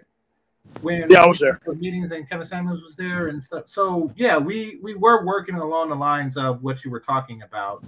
Stuff like that does get complicated. Lakeith, to his credit, was able to do something like that, and I think that. What he did that we don't do is, you know, he has control over the channel. A person can get kicked out of the channel where, you know, with us, a person, if a person goes rogue, like Obsidian did, you know, it's just like, yeah, what are you going to do? You know, I'm going to go rogue as I can with Yeah, but he was always going to go rogue because his end goal was right in front of everybody's faces. So I don't see why we're that surprised. I mean, you said it on many different occasions. I mean, even well, I don't want to say his name, but three-letter guy, he did the same thing. He yeah. said he would throw all men under the bus if he could make a bigger dollar out of it. He yeah. said that. Yeah, yeah, said that. So when you said why are you surprised? I'm gonna be honest, because I'm a man of, you know, I like to consider myself to be a man of some principle. It surprises me when anybody goes wrong on anything. Like, I mean, for example, I see this from time to time. I don't know why it comes up on my feed. Like those people who are in their 30s or 40s and they're renouncing their college fraternities, their historical black fraternities and sororities. What reason? Well, I mean, some of them say stuff. It's really more sorority girls that do it than anything. But some of them say stuff like they worship a false god when really they just take a Greek god as their mascot because it's a Greek organization. But they have very weird reasons. But I'm like, wait a minute, how disloyal are you? Don't act like you didn't enjoy, you know, what it gave to you, at least in college. Like, I just don't really understand. I scratch my head every time when people flip-flop or they have that type of betrayal on them. I don't get it at all. Yeah, well, I get that when people start talking shit about the VA and all that kind of stuff, you know, yeah, about how they don't get help and all that kind of shit. Like, yeah, that shit really gets on my nerves. Yeah, but I get what you're talking about, man. I do. Yeah. So, yeah, maybe it's about money, but, you know, I don't get it. Here, let me read some of these. Deacon Dave, thanks. Y'all came through ever since I mentioned it. I was just saying that, like, you know, it's not real money in it, but y'all really proved me otherwise. I appreciate y'all. Deacon Dave, thanks for the team, bro. I appreciate you. Say that again. You're trying to make sure you got something to eat tomorrow. Oh, I appreciate it. I just think that the guys that have been here for a long time, and I get it, you know, you got guys that have been here for 5, 10 years, 15 years or whatever. But I think that what they might miss is the fact that a lot of the people that came to support them came because they were anti-establishment and that they built their reputations around being a counter to what they themselves call, I don't like this term, gynocracy, because I don't believe that if there's any kind in America, then it's white supremacy. If there is any kind, but there can't be white supremacy and a female supremacy. There's one or the other. And the female's control is all artificial. It's absolutely artificial, as they just found out in the Ukraine when those transgenders thought they were going to be an escape. And Zelensky said, wait. Oh, you thought that because Biden said you were a woman, you're a woman. Oh, no, you're going to this draft, 18 to 60 years old, get your butt back in here. So, you know, ultimately, what actually brought people to this space is that they felt that these brothers were speaking against the quote unquote black matriarchy and speaking on things that for so often have only been spoken amongst black men in their own private lives or in the barbershop. And for the first time, it's open that all of us all across the world from different walks of life could connect with each other and found out, damn, you know, J Speed think like that, MOT and all these guys think like that too. This is good because, you know, in the real world, if you worked in corporate America, you worked in government and you went to university, it's very isolating for a black male because you get in these environments and you find out quickly you're one of the few black males there. And when you're talking about someone that's willing to be a thinking black man, that tightens up. Your circle gets small very fast. I've been in too many environments where, like in corporate America, where I was one black person among 100 white people and Asians. And it got to the point, I just thought that was the norm. And then when I came into this space, I'm like, damn, finally, there's other brothers that are seeing things that is going on in this greater society like me. And that's what attracted me to the space. Not no one character, just that one thing that I heard other brothers talking about things that I had felt that I had to keep to myself for so many years because there was no one that was willing to listen or that could understand what I was seeing. And that's where the experience come in. It's disturbing. Well, it's disturbing that what you described and what we provided to you and many others like you, and you're part of the provision. It's disturbing that somebody would say, "Hey, we should give it to women. That women should lead this. Women should lead something that makes men feel empowered and proud of." It's so bizarre. You know, it's a whole new level. And I get it. He's a shock jock. It's shocking, you know, he's stirring up the pot. So there it is. Yeah, we can have conversations like the one we're having now based on something that he started. You know, I get it. He pushed the first domino. But, I mean, you rebuild after this, you know, like not all money is good money. You know, shout out to any brother that's played dominoes ever. You know, like you don't mess yourself up, brother, like by doing stuff like that. And he does it chronically. He does it chronically. But that usually don't find out until the end of the bridges when all bridges have been burnt. And he would hope that he may put himself in a financial situation where even though he burned the bridges, that you don't have to even worry about it. And so, see what that brother was saying just before we came into this space.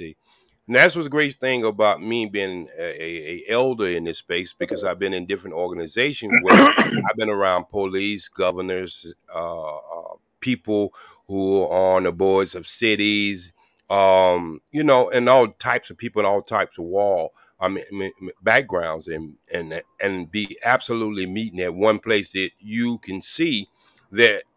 Somebody said this. I don't know who said. I don't know if Spike Lee or somebody said. He said we all have to wear the mask, but some of us so happy to wear it.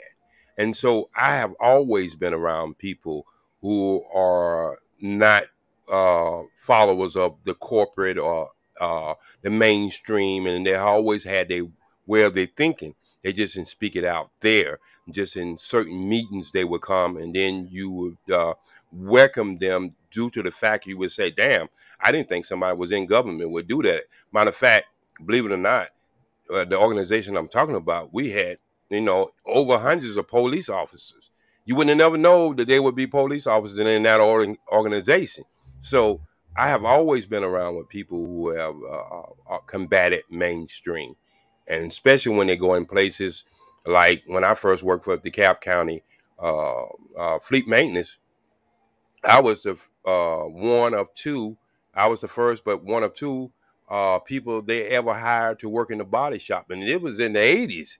They had never hired someone in the body shop to design the police cars or fix the police cars or anything. So, yeah, you have a lot of people who maybe the younger generation that this has been a great experience for them. But some of us older guys who have had experience in different areas and different levels of life, we know there are people out here who think like the people in the manosphere. True, true. Let me read the rest of these. So King Sigma, thanks a lot. Eat Brother Eat. MOT, thanks a lot. Appreciate the contribution. Step away for 2 minutes. Intelligent Risk Takers Network. It says, thanks for letting me on the panel. Hey, thanks for coming up. Appreciate you, brother. Salute. All right, let me see who else we got. All right. Okay, so thanks a lot, brothers. And now, as far as what... All right, now let's start working on the light bill. But just don't play us. Like, I said, all right, now we done took care of the food. Let's start working on the light bill. Hey, I appreciate it. I appreciate it. Hell, you know, work on the rest of the mortgage. I don't care. Like, hey, right. I'm not going to complain. No, but I mean...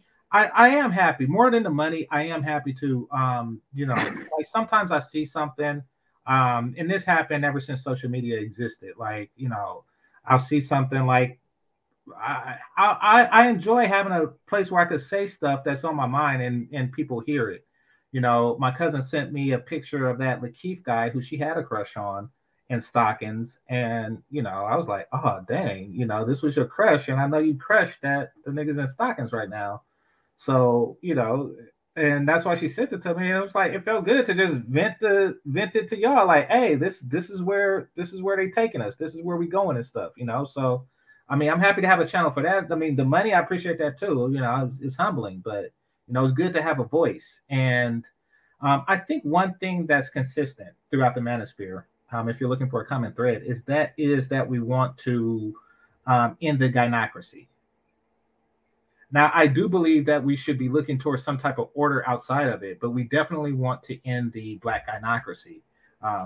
And what was said last night, and trust me, I never really went against Obsidian like this before, because I appreciate he being a part of the foundation of the Manosphere. And besides, he never really came at me directly like that. But what he did last night was not only was he not working against the gynocracy, or what he called the hive mind, or the, you know, the Borg, the Black female, you know, hive queen, or whatever he called it. He was working for it. It's like he was already assimilated into the Borg, and now he's trying to say, hey, it's a good thing to be under the Borg queen hive mind. You know, what are your takes on that? Well, how many? Yeah. I think it's kind of insane, because again, I think that the reason that you're expressing that feeling is that you've seen the whole cycle play itself out, and I felt that too. At a certain point, it was just so shocking to me to see the same guys that when I came in, I was listening to all their talking points, and now they've actually become exactly what they were fighting against. It's like I've heard the Grinch, because he does those funny voices or whatever, and he talks about how you know how the character in the Matrix. It's the girl in the red dress, and then it's the agent. Yeah. And he does that little voice he does. That's really what's happening, man. It's in real time. So I know where you're coming from with that, because I felt the same way until I accepted the fact that this whole platform is open for anyone to express their feelings. And the less emotion you put into any content creator, the better off you're going to be. Because if you find yourself saying, I'm going to go against GC today because that content creator's against GC. Don't be surprised if you come back a week later and now GC and the same content creator are on a panel together like nothing ever happened. So there's that element to what goes on too that you got to pay attention to it. And I think the audience might lose out, but you've been around long enough to see this whole thing literally come full circle. Yeah, but what would you? Oh, go ahead, man. Go ahead. Say something real quick. But what people feel is, and it's a true feeling, you feel like you was exploited for the amount of time that you were listening to them, thanks to the actual, you know, heel turn. And that's something that you can't get past. But you were exploited. Yeah. Because you and I, matter of fact, I remember a specific panel that you had where we were talking about the fact that you have all these online gurus who they don't have license from any universities or any state. They're not insured. They're not bonded. They have no liability. And I remember you and I went back on if someone would eventually get sued. Then it was funny when I came back around and I found out that chick TK, whatever her name is, Tasha K or whatever, that she found TKO. Yeah, that chick got sued. No, in real life. Right. Like Ken. No, sorry, Tasha K. Yeah, that chick right there, she got sued in real life, and she's having to suffer the real consequence. And we were talking about how eventually one of these online gurus is going to mess up, and they're going to have to pay for giving out this advice, which is only entertainment, but they're presenting themselves to the public and to their audiences as if they're professionals. So we were talking about on that stream how in a pyramid scheme, I was giving the example to you that it's awesome to be a broke dude and then to be able to come on YouTube and not be any of the things that you're presenting yourself to be to the audience, but to use their naivete and their money that they're getting in the real world to build yourself up that pyramid, and then you can look down and piss on the same people that if it wasn't for them, you wouldn't be shit. So that's a pyramid scheme, and I'm just saying I saw that a long time ago that guys are doing that. Yep. And I'm just wondering, do you put it all on the seller, or is there an equal relation between the seller and the buyer? I'm not coming to YouTube to listen to no gurus tell me how to live my real fucking life. Period. But if you guys want to do that, I mean, MOT, how long have you been stomping against the online gurus? You lost, you got to 25,000 subscribers. You could be at 100,000, but you chose to stand on your principles. But you didn't get that for doing that from the audience people. No, they wanted to be lied to by the online gurus. And then everyone's clutching their pearls when the whole thing happened to Tasha K. Like, what are you dudes talking about? This is what goes on in the real world. You can't just get on here misleading people in a fraudulent way and not eventually get some kind of justice through the courts. It's going to happen eventually to one of these online gurus. Well, the reason why I would never get online and mislead people is because the problem is this. Some people don't mind the risk that comes. But when you come on, get online, you mislead people that and the other way. You know, consequences, this online shit is too personal and like that. It spills over into the real world. And I realize that certain things that you're going to do online, you know, hey, this is going to have real world repercussions. And I mean, some things, some risk I don't think I should take. Like me, I would never, hey, this is what it is, this is what it is. It's just what I'm not going to flip on it. Why? Because think about it. If the people who say y'all paid off all my child support or something back then, and then I come out to be some person just like that, a scammer or whatever type of person, I would hate for somebody to reach out and touch me. I don't want to be I mean, maybe too, I have a conscience. I don't want to have to be worried about who's walking behind me when I go out somewhere. I mean, I realize that, you know, some people, hey, man, you lied and did like that. Some people, you know, they kind of get mad when people lie to them. I mean, because they basically you said, hey, man, this is what it is. It's the foundation. It's how we stand. This is what we believe in. And then all of a sudden, now after you done got all our money, oh, no, 180. I mean, some people, you know, when you take take money out of a person's hand, you really got to be careful. I mean, think about it. In the real world, no boy to kill somebody for $10. In the real world, that's called fraud. That's like if you go to a financial advisor, and if someone presented themselves as a doctor or a financial advisor or a lawyer, and they were proven not to be, they would be sued civilly, and they would also face criminal charges and be suspended. But the problem is, a smart person should be able to ask himself, am I talking to a professional, or am I just someone that's giving their opinion? But I'm just asking, when I came into this space, I always heard brothers using the term thinking black men. I noticed something. Whenever I come around the space now, no one ever uses that term anymore. And it's for good reason. It's for good reason.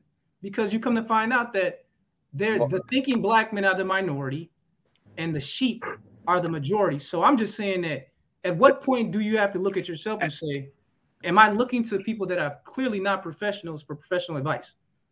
Can I jump in real quick, fellas? Just 1 second. I'm gonna jump in.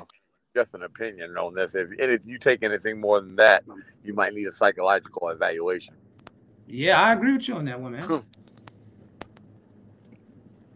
But I totally understand what you're saying. Well, some people let's have me chime in for a second. Yeah, real quick. What would you guys say if a person was flip-flopping with their message to sell out, but they just said it's just business?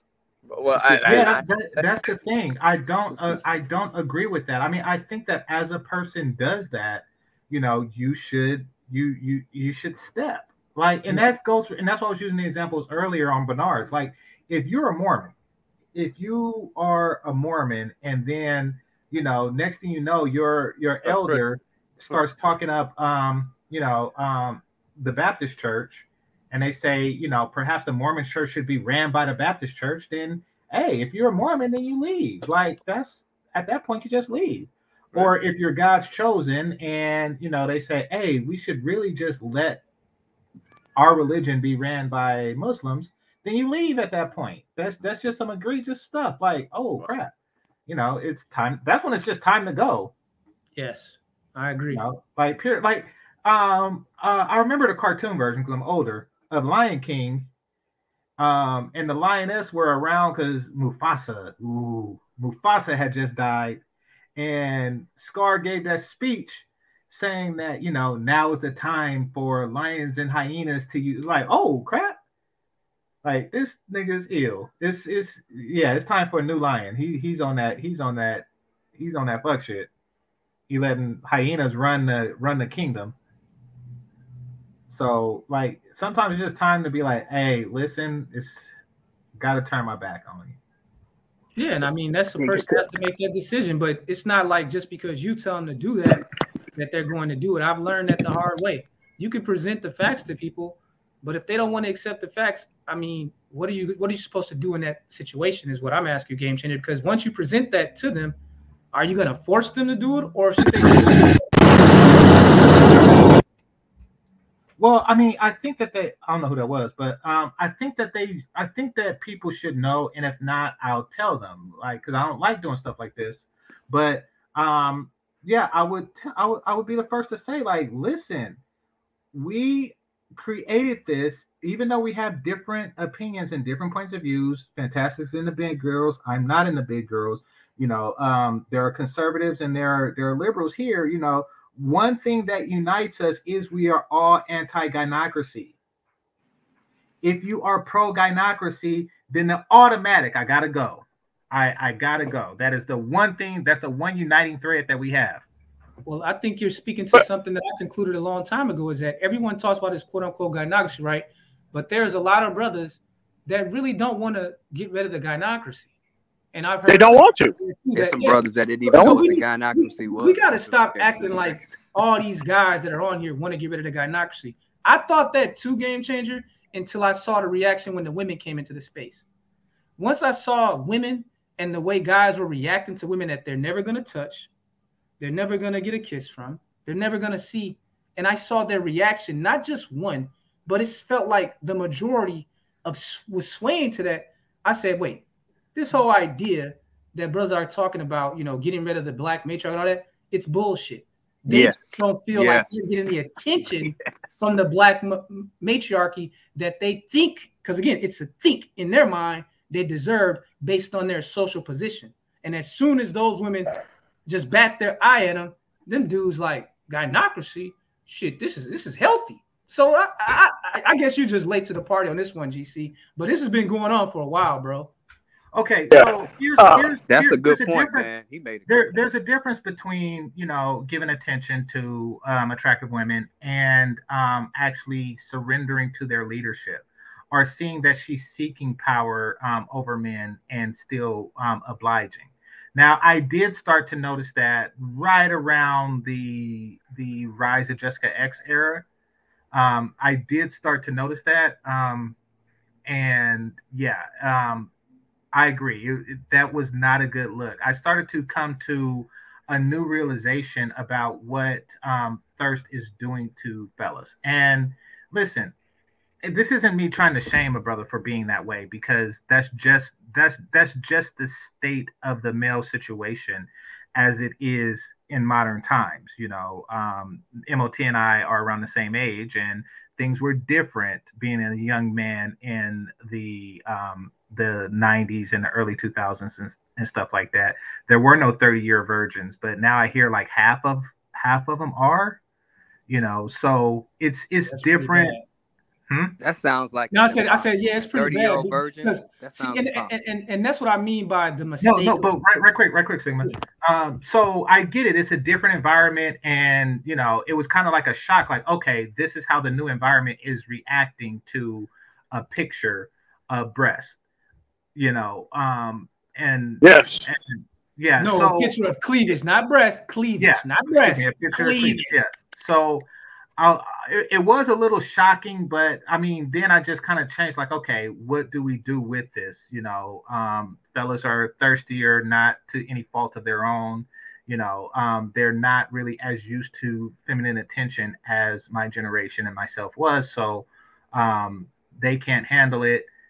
the same way. So yeah, I did notice it as a problem, one that I still haven't found a solution for, but let's not be egregious with it, you know. And Obsidian would be an example of somebody who's older who's falling for that, which is you know, yeah. So there. But he's leveraging. He's profiting. He can profit off of it though. He's profiting. Correct.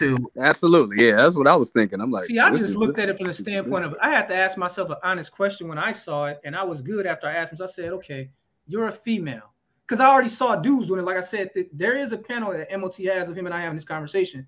I said, if a man would do it, if a man could be broke and be none of the things that he's saying on YouTube, but then if he says it enough for long enough to enough naive people and become that, then think about a female. We know that women carry the most debt. We know that many of these women are broke. We know that many of these women in their real life are suffering. But imagine not having to really do much of anything, but just to be, you just have a feminine voice, because you don't even have to be it could actually be a man with a voice changer. You see what I'm saying? But I'm just saying, like, just imagine someone's being able to do that, and then just out of nowhere, all these men that you never have to talk to, you don't have to go on dates with them. You could just sign on for an hour or two, and they will pay your rent for you. They will pay your boyfriend who you're fucking that's sitting on the couch, his PlayStation and all that, and you're getting all this money. And all you have to do is just talk about nothing or what other men have already been saying, but just with a feminine voice. I think most women in modern America that are under 40 are taking that deal. That's why I just ain't never really thought too hard on it, because once I saw that that's what it was, you say, well, what do you do about it? I don't know if at this point you can really do anything about it, because the only thing that we're in that desperate is for the sexual marketplace to open up to the average man. And right now, the sexual marketplace has been shrinking and shrinking more and more for the average man. So I don't know, Jesse. I don't think that's going to change in the near future, at least. No, it's true. And what I do worry about, and what I did worry about, is that, listen, OnlyFans exists, and it is a reflection of the, as you described, the shrinking sexual marketplace for the average man. You know, that's where they go. Not necessarily for sex. I watch porn. I don't do OnlyFans, but they're going there for feminine attention, having a woman say their name, et cetera, et cetera, et cetera. However, it's saturated with women. And this space isn't. And I think that prospect, you know, is what's pulling some women into this space, which is why recently I've changed. And, you know, I decided to focus my support on women, with women who are separate from this space completely. And, but still have a message of femininity, et cetera, et cetera, et cetera. Still have the pick-me message, but separate from the manosphere space. They're not looking for power or rank or position within the manosphere space. They're outside of it, like Chantel, like Danica, and like Melody slowly is moving towards, you know, like a separate organization like Eastern Star, or the, you know, the AKAs, Deltas, Zetas. Right, and, right, you know, yes. Yeah, separate, you know, but you don't have a position in the male hierarchy. You're... Yeah, and see, that's how I saw it too, GC. I saw it the same way. I always saw it like, you know, you have a fraternity, you have a sorority, and sometimes you come together and you cross-pollinate, but I don't try to become the head of the sorority, and the female doesn't try to become the head of the fraternity. See, that's how I always saw it too. But then things just got very mixed over the last year and a half, and it's like, I heard Angry Man talk about on his panel where he said that he thinks that the black majority of men will never win. And I'm convinced that he might be right about that, bro. I think that no, he is right. He is right. Yeah, well, I think the works is that if anybody don't win, that's the definition of win. But I do think that there was an idea that was out there when a lot of us first came in, that we can get lots of black men on the same page. And I think that what's been proven is that ain't going to happen. It's going to be individual men and a couple like-minded brothers that go off on their own path, and they're going to win. And most brothers are just going to be lost, because, again, all this talk about the gynocracy, this and that, just like with white supremacy, how a lot of guys talk about it. But when you actually talk to them about how do you overcome white supremacy, what are the tools and methods to use, they don't have nothing to say no more. But they want to keep talking about it. So it's like the gynocracy and the black matriarchy are something that's constantly talked about.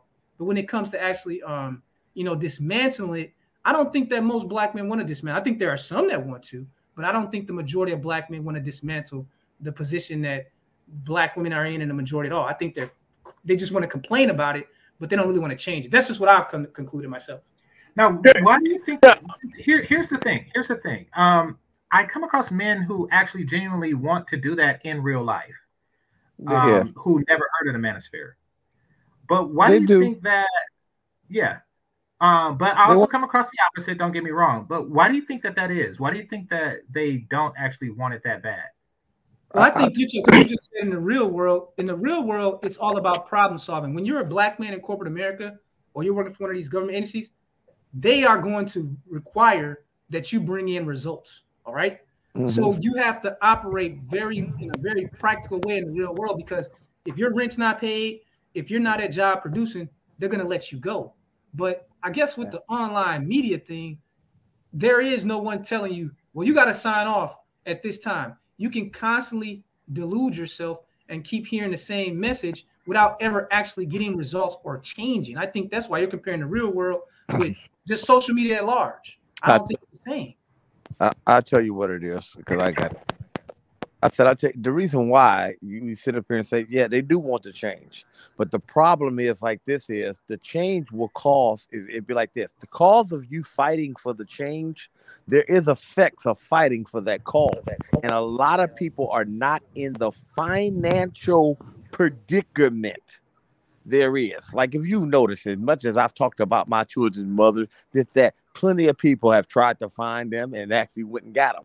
But they know that, oh, my dad, my baby daddy is that man, and he don't care about, not everybody's built like me and can take being hated by multiple people. Does not bother me. I actually live for that shit. But I mean, it's consequences to that. You can, like me, I can live in that predicament, but think about it. I have my own revenue streams where you can't touch.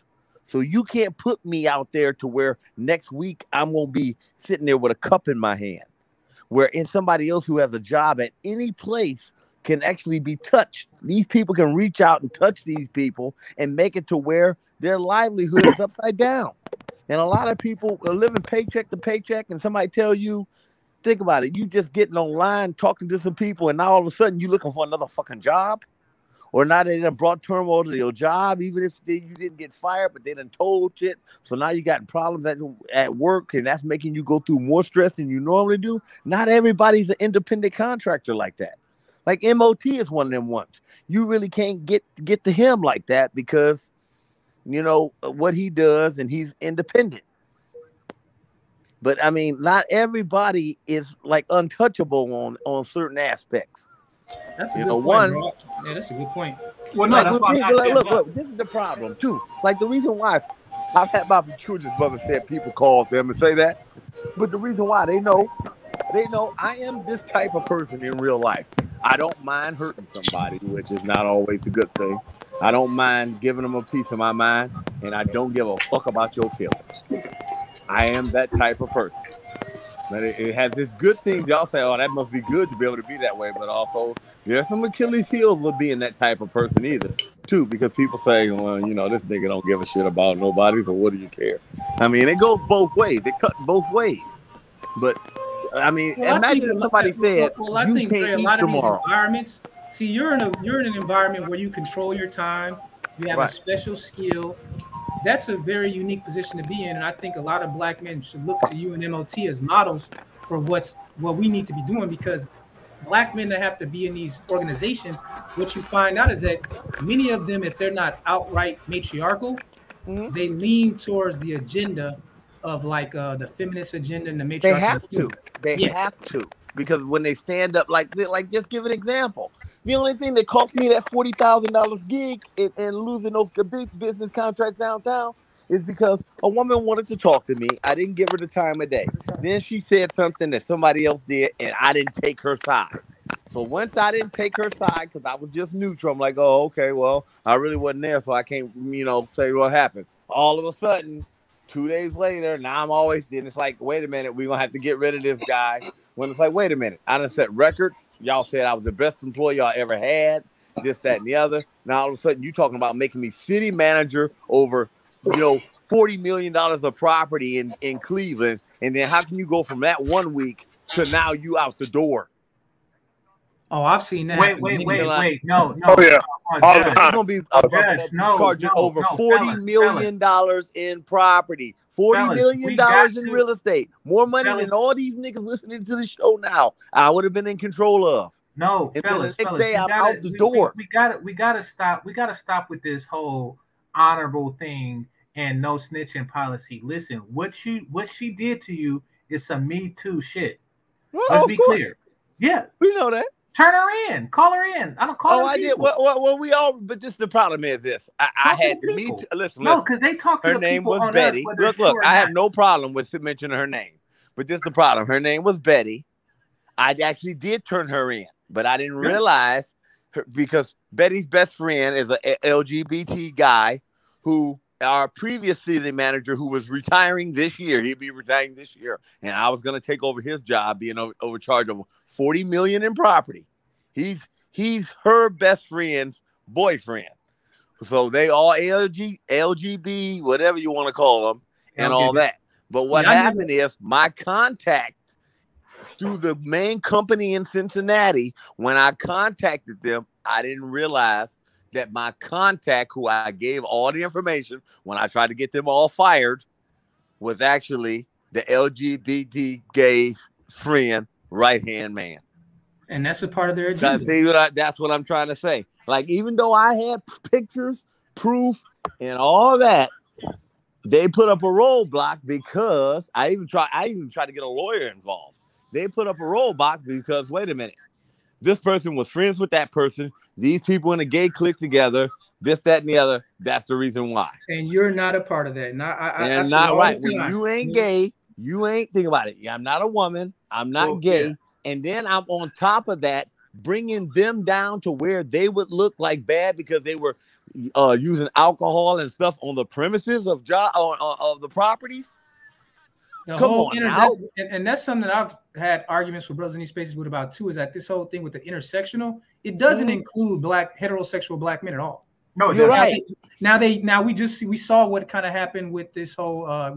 We're a year and a half in, and we've seen what happened with Black Lives Matters. Their whole organization is crumbling.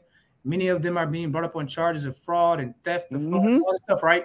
But all that was raised off of the death of black men. So ultimately, the situation that you went through, Dre, that's actually the normal thing you get in those environments if you're a heterosexual black man. It's the normal. Thank you. Right. I mean, and what's so bad is what they did even after that to make sure that I could never get it. They walled off everything where I couldn't get in touch with the only person I got in touch with that worked for the company, because this company probably has $500 million worth of real estate in the United States alone. Oh, okay. Oh, you thought you were going to talk to the McDonald's CEO? Right. No. I went above them. Like, I went above them.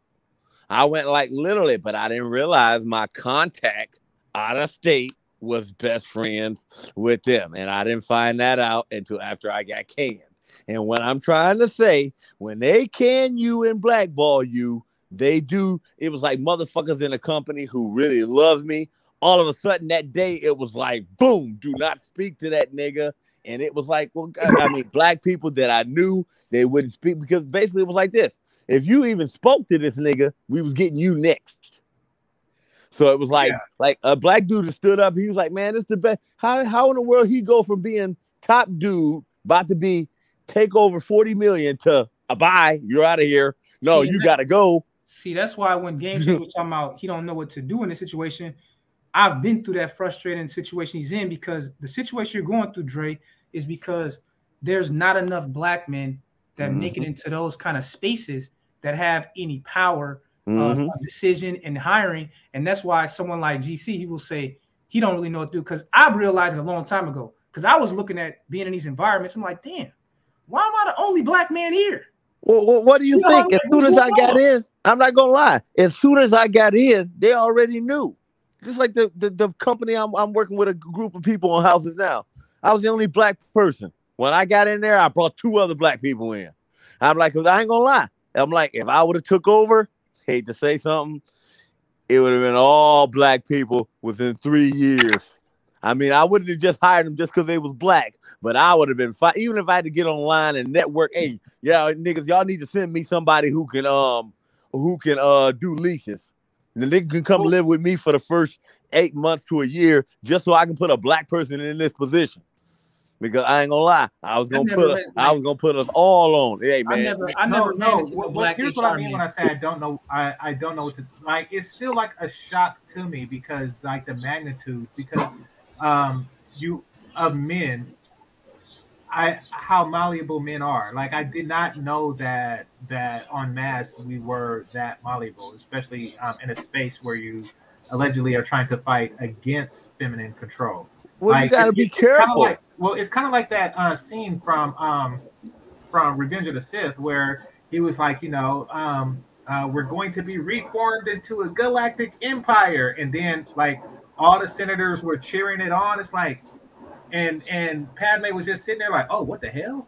What? Like, you really? Were the one, Anakin. You were the chosen one. So Game Changers, Obi-Wan Kenobi. Palpatine just said to everybody, I'm taking over control. I'm taking all your power from you, and they were cheering it on. Like, what do you do with that? I would just be like, okay, Obi-Wan. Well, GC is basically saying that you're Obi-Wan Kenobi. See what's going on? You're Obi-Wan Kenobi and Yoda. You remember in the Star Wars when it all happened, and because Obi-Wan, his apprentice was Darth Vader. Well, he was Anakin at the time.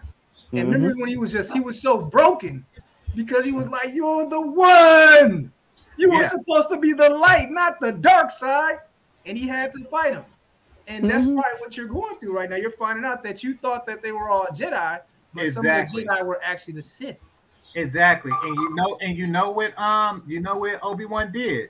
He took that saber out. He said, look, I'm gonna do what I must. He didn't say I'm gonna do what I wanna do. He said, I'm going to do what I have to do. This video is me doing what I have to do. Like, I mean, think that for people to get up there and to have like the balls, like think about the shit that I've said that, hey man, these are the mistakes that I made in life. I mean, easily the things that I'm guilty of doing, they could easily, even women could take that and run back. Yeah, see, that guy right there said back when he was younger, he didn't pay his child support, or he really didn't want no kids, or whatever. And they can just ad lib on that and destroy a person in the social world. Because the problem is, it's like as soon as you say something negative, especially about a black man, it plants seeds in their mind, and it just grows. Especially that's why I said I feel sorry for not for the people that can't speak. You know, I've just been lucky that I have so many other forms of revenue stream where I got so many other different hustles where, hey, I realize the beautiful thing about having multiple streams of hustle and stuff like that is then you get the freedom to speak your mind. Yeah, motherfucker. Now, motherfucker. Well, I have that freedom. I just can't show my face while I'm doing it. Yeah, but you understand. And it's not that I don't have money. It's just that I don't want to spend money to say it. Right. But you understand I can show my face. I can say some shit that you don't like. I can even say that I want to break somebody in half, if they're whatever. And what can you do? Nothing. And now, they hate men like me, especially. See the thing, Dre, like, real quick, if I may. So shout out to Melody, Sweet Melody Speaks. Thanks for your support.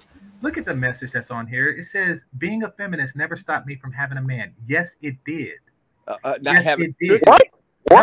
No, see, here's what she knows, but she thinks that we don't know. It did stop you from having a man. A real man wouldn't be with a goddamn feminist. Thank you. So just by virtue of being with you, he's not a real man. You want to know why you hear? Because you like the timbre of a real man's voice. That's what it is. You like to hear real men speak about it and get you moist and stuff like that. You're a damn feminist. The reason that you are here is so you can have real men fantasy, so you could thirst over us, just the same way these niggas be thirsting over the chicks in the space. That is the actual reason that you hear. It did stop you from having a man, and you know it. You know message it. Exactly. Yeah.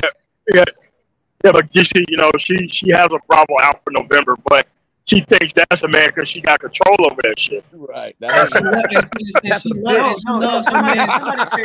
Her man is so good and so high quality that she wants to spend her time in a space with strange, listening to strange men when she could be doing something like serving her man and doing something else with her time. But no, serve male feminist. Yeah. Right.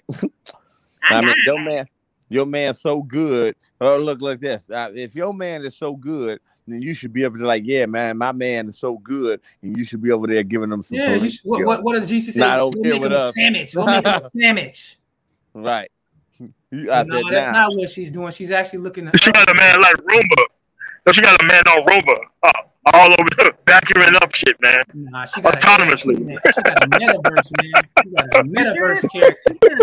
Her man is one of the born eight yacht club. No, no, serve like a wife.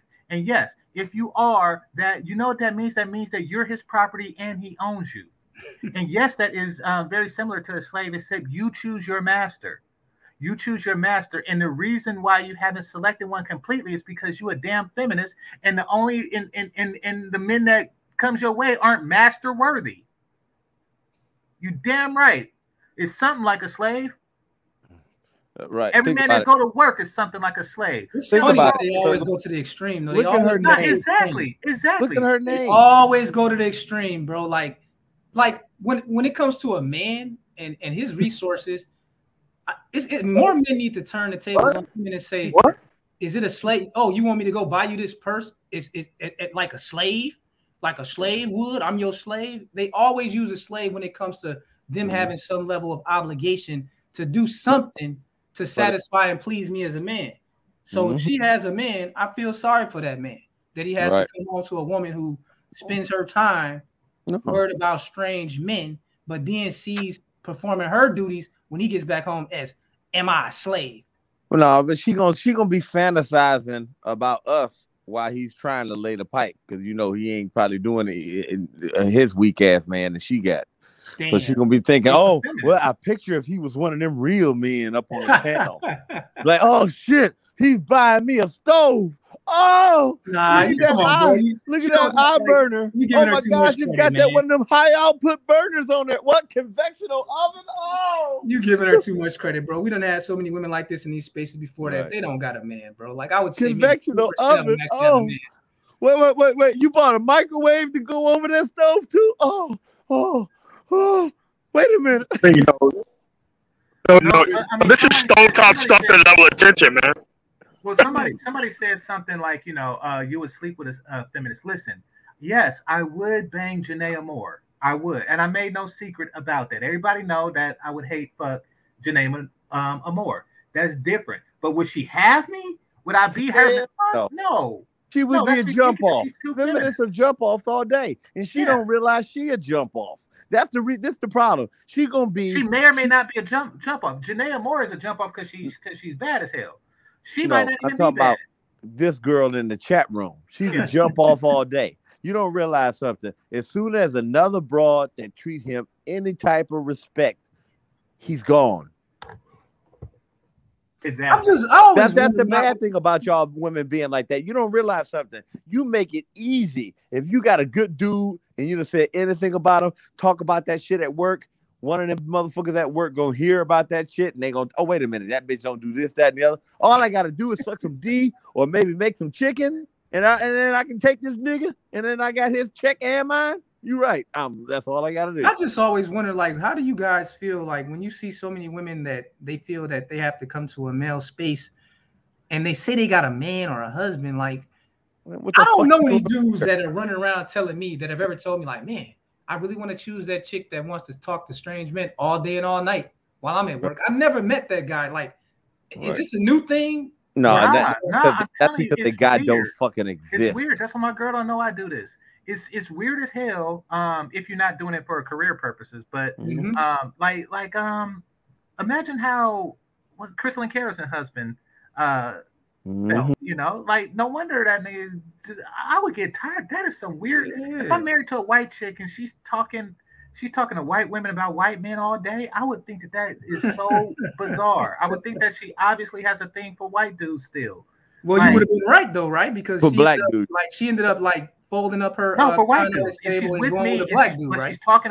she's talking about white men all the time. I would assume that she's still holding a torch. And but that, you would have assumed right though, because she proved that this be right. Yeah. All those years misleading all those black women, and then come to find out she closed up shop, went off with the next black dude that came around. I heard about that. No, I was on some say it ain't so stuff, but I heard about that. Everybody, but it was a plan from the first beginning. That was the plan from the first beginning. You guys have to understand if they're willing to play this long game, as long as they get what they want in the end, they close up shop like fucking Command and Conquer, and you delete the fucking command post. That shit just folds up and they out of there, man. What it is. Yeah, man, like just out. I mean, she created a whole movement, bro. She got paid. Yeah. She got paid, and then it was like, up, back to jump on the ding-a-ling of the black man. It's just like, that's why I'm telling you, bro. Well, basically, she did an obsidian. You said what? I said basically she did an obsidian, but she actually got dick. She actually got sex out of it. Oh, she did a way higher level because she built up. She got paid, bro. Like, she got paid. Yeah. When you see how those women be giving money to those chicks, she walked away with a nice, beautiful bag to get to that brother that was like, you know what? I'll accept you with all these mulattoes and all that ghetto gagger residue. Just go ahead and pay this rent for me. So I think that's what happened. What's so bad is he gonna kick her ass to the curb eventually, and then she'd be right on back. Probably so, yeah. Yeah, you probably right about that. Well, it depends because, you know, what did you call it? Diminished output for middle class. Diminished returns, the law of diminishing returns. No, you were saying like diminished sexual market or shrinking sexual market for middle class men. Yeah. So I think with that, it is affording women like Crystal and Karazin, who reasonably held it together at her late age. Yeah. You know, I think that it is giving them a sexual marketplace advantage that normally wouldn't exist. Facts. It shouldn't exist. You're not lying at all about that, GC. I found that out when I tried to upload one of the dating apps. I was on there for about a week. I said, delete. Yeah. It was full of, you know, older women, you know, 45, 50-year-old women, and they wasn't coming with the humble. You know what I'm saying? They was coming with like, yo, I'm the best thing available out here. What you going to do? Yeah. They coming at it like that. So I think you're... Get a passport. You should have typed that. What you gonna do? Get a passport? Quick. You know, come on, bro. I was out there in Seattle for about a month, and so I'm moving around. You already know I ain't no chasing at the 50-year-old women, bro. But I'm just telling you that when you out here in these streets in 2022, the older women do come at you like that. Like they're not coming at you on no humble. My sexual marketplace value is low. They're coming at you like, yo, there's a lot of dudes your age chasing after me. You better get in on this good and this old while you can. That's how they're coming at. Yeah. MOT, I want to ask you a question. I got to leave, but I just want to ask this question. Hey, my email is in the back chat. Could you email me behind the scenes after you get up here? All right. Okay, go ahead, man. I'm about to close up shop. I put my email there, too. I want you to think about what I'm finna say. All right? And I've been saying it ever since I came in here. So suppose you're a country, all right? And you got a divide in your country, all right? And you want to stop this divide. But the only way you can stop this divide is in your country is you got to cut off certain resources. But the organization you are in, that financial institution that gives your country and supports your country, is the same one who's supporting the division in your country. Yep. How do you win that war? And the reason why I asked you that question, Smart. I've been saying this every time I say it, until we build the right kind of financial institution to make ourselves separate from mainstream corporation, where they are in the head, we are in the head of our own financial institution, then the people that we say don't exist won't have no more use for her. So she has to come back to us. So that's when we look at it in war, we understand it.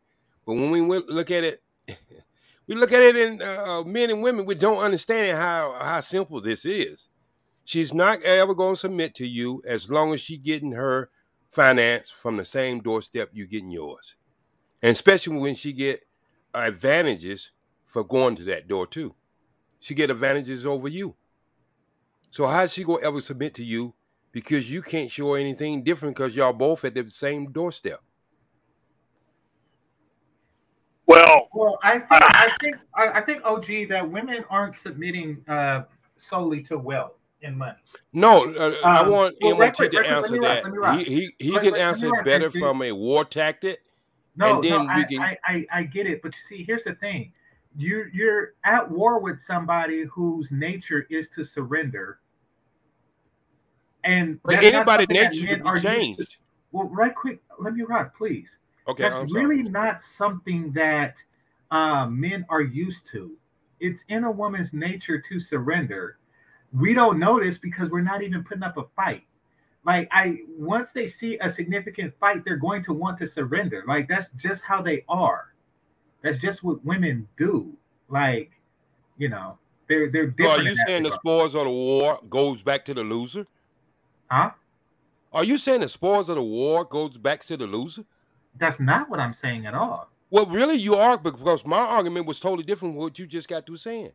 No, no. My statement was totally different. Not argument, but my statement was totally different. The way to win the war, and you're talking about in a gender war, is to cut off resources, and in this case, money. What I'm saying is that I think the way to win is to put up a fight and wait for them to surrender, because that's what it's in their nature to do. But how can you put, my question was, how can you put up a fight when you're getting your resources from the same person who's giving her resources? It's not even a fight. But J. Speed, though, doesn't that apply to every man? I get what you're saying. You get what I'm saying, James? Hold on. J. Speed, just let me just throw this at you real quick, J. Speed.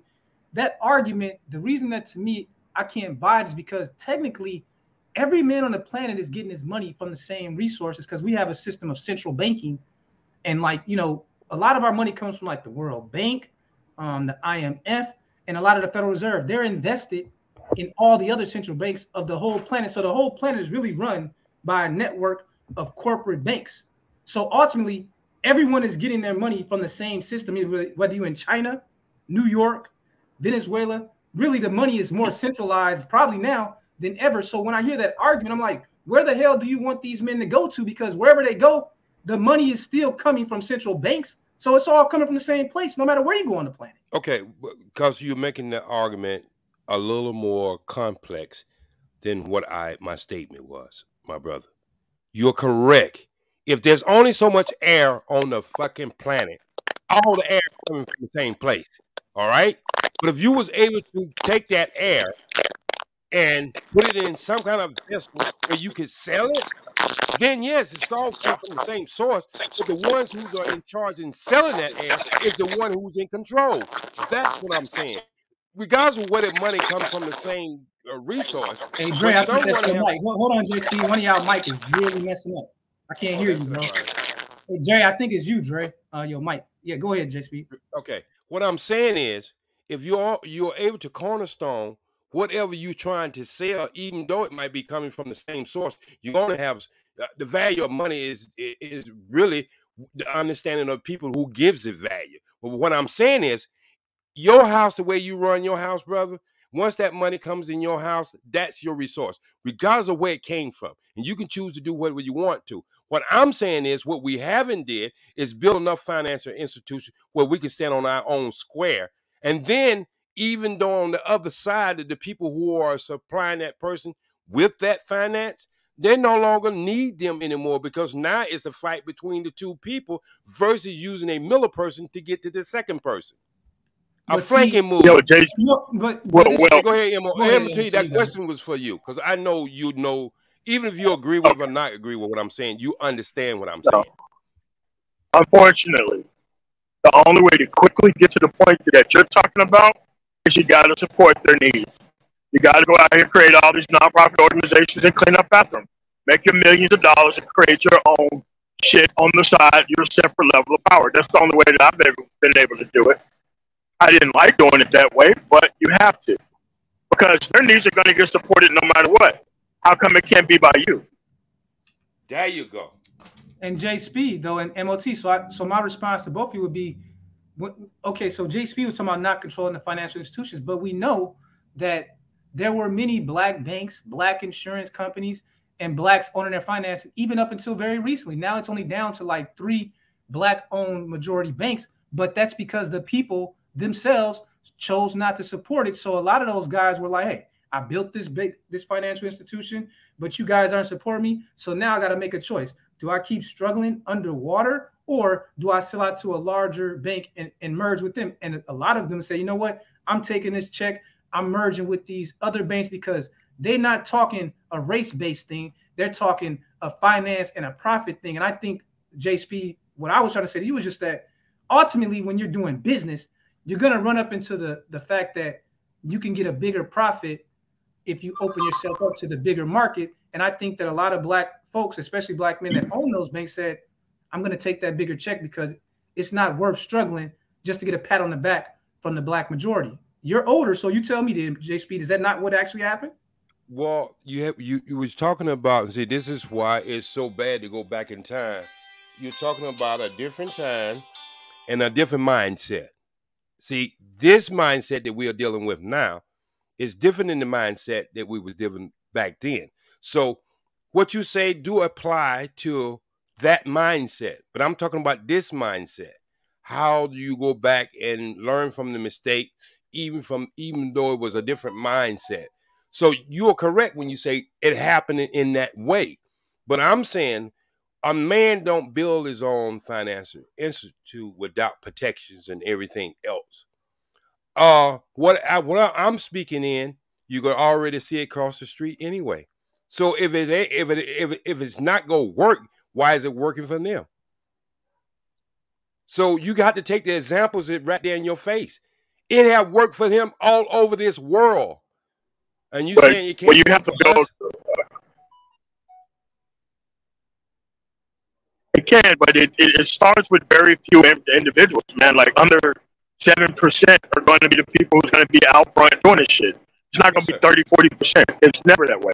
It's never been that way. Yeah, and just like I say, I have my rush theory. It always starts off with a spot, and then it eats up the whole panel. Yeah, it has to have a starting point, but trying to old people used to say, "Who wants to eat? Who wants to bite the hand that's feeding them?" And that's what we are dealing with. Regardless of you say it's financial or whatever, status, whatever, it's everything from institution and everything. Who wants to bite out the hand who's feeding them? Until we get something that we can feed, then no one on the opposite side go want to bite out that hand. Yeah. But JP, like, this is why I have to have you on for a one-on-one. This is a very good conversation, but you have to have it all the way to the end. Yes, sir. With solutions. Yes, sir. That's what you have to have it all the way to the end with solutions in front of people, so that way they can understand that what you're saying is not difficult to pull off, because I've done it myself. But people need to know, and then we need to start moving in that direction, because if they're going to pay for a certain thing regardless of output and outcome, that's something we need to go into, regardless of output and outcome. Yes, sir. And I agree with you. But just coming up with problems or seeing what the problem with no solution, you still is the problem. But I just think, JSP, I know that you're seeing it from the broader view, but I think what has happened to a lot of black men, especially younger men, especially like me, is that the current system that we're in, a lot of us are making a lot of headway and being successful within the current system as globalized citizens, because we're in a globalized marketplace. And I think a lot of brothers have just embraced it and said, hey, I'm going to make this system that's here work for me. And if they're able to get the results they want, it's going to be kind of hard to get them to say to that person, hey, I got a new system.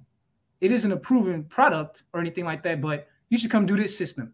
I just think that's kind of where there's a divide with a lot of black people. Yeah, you're correct with that.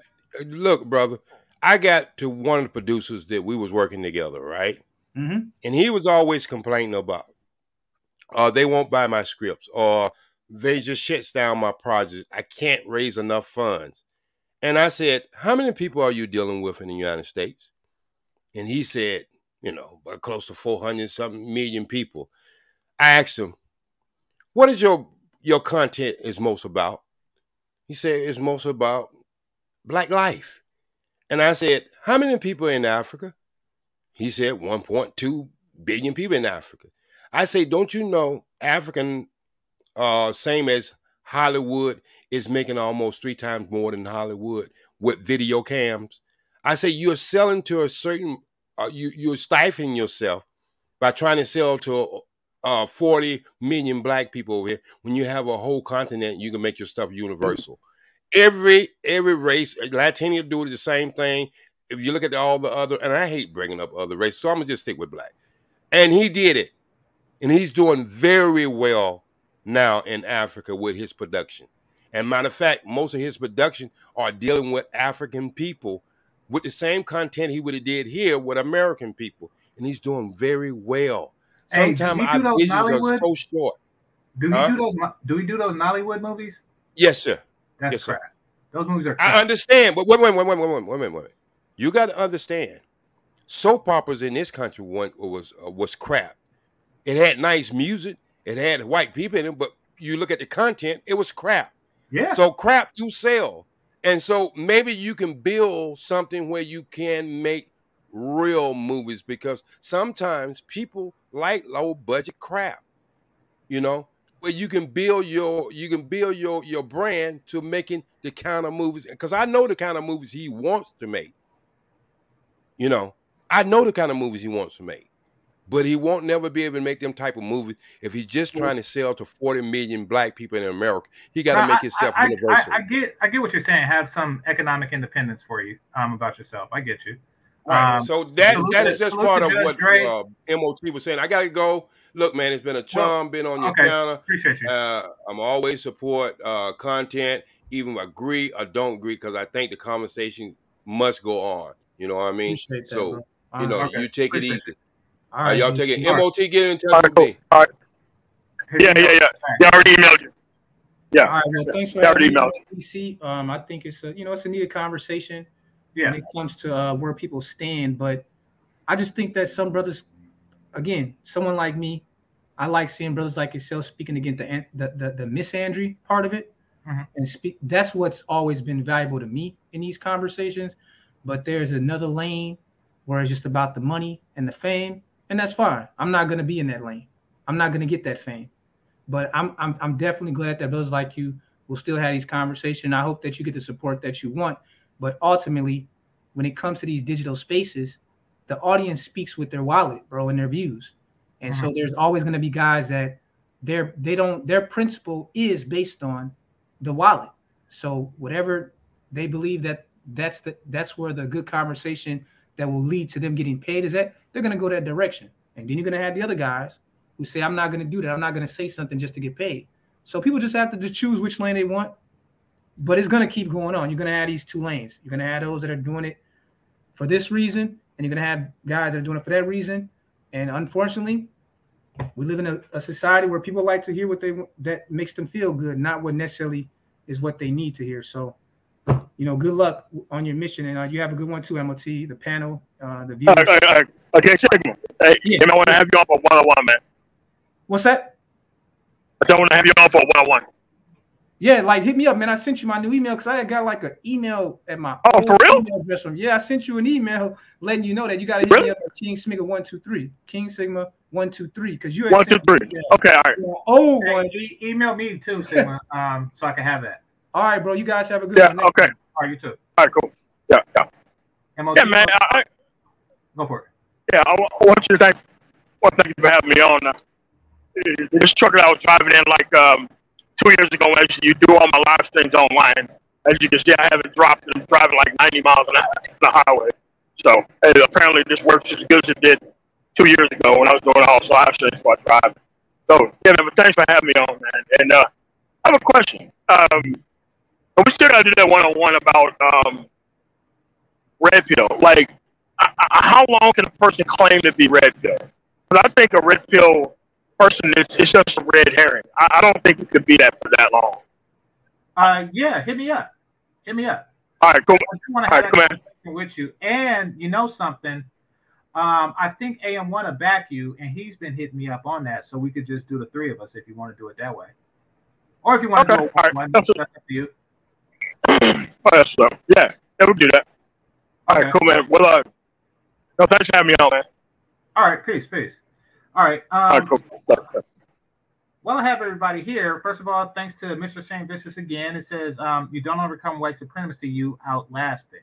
Absolutely, which is why I do think that, listen, gynocracy, even if it's successful and means that it sustains power for women. It's not long-term sustainable for everyone, because the birth rate in gynocracies are extraordinarily low. So no matter what, it's going to diminish, which means that you're not going to outlast anything.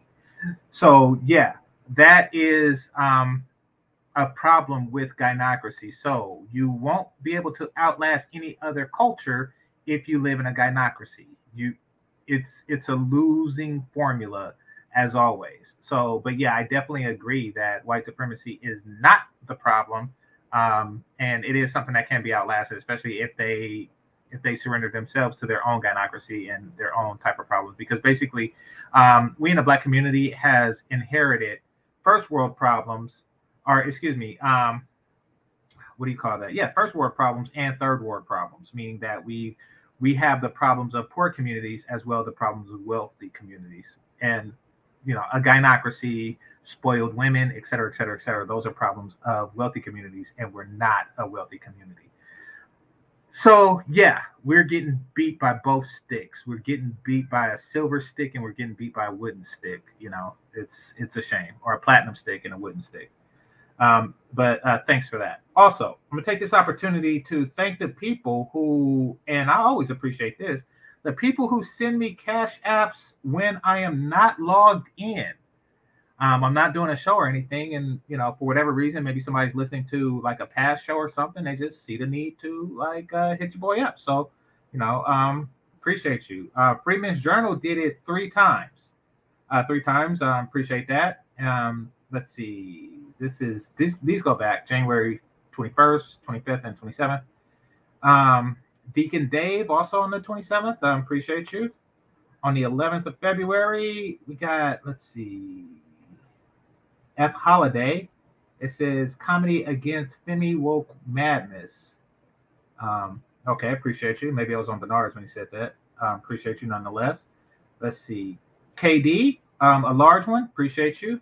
Freedman's Journal again on the 3rd of this month. Appreciate you. SKC says, apology for the scheduling mistake. This was when SKC and I did that show, and he was late because of a scheduling mistake, but appreciate you nonetheless. He actually sent this during the show, but I didn't see it until afterwards. And number 16 sent me a cash app because of a movie night Zoom link thing. Appreciate you. And yeah, and now we're into today. So appreciate you all. All right. So with that being read, I'd like to thank the Cash Apps and Super Chats, managers and moderators, those who are listening silently, and those who participate in the chat. Make sure you hit that like button on your way out. And remember, this is Game Changer 00100. Game over. Peace.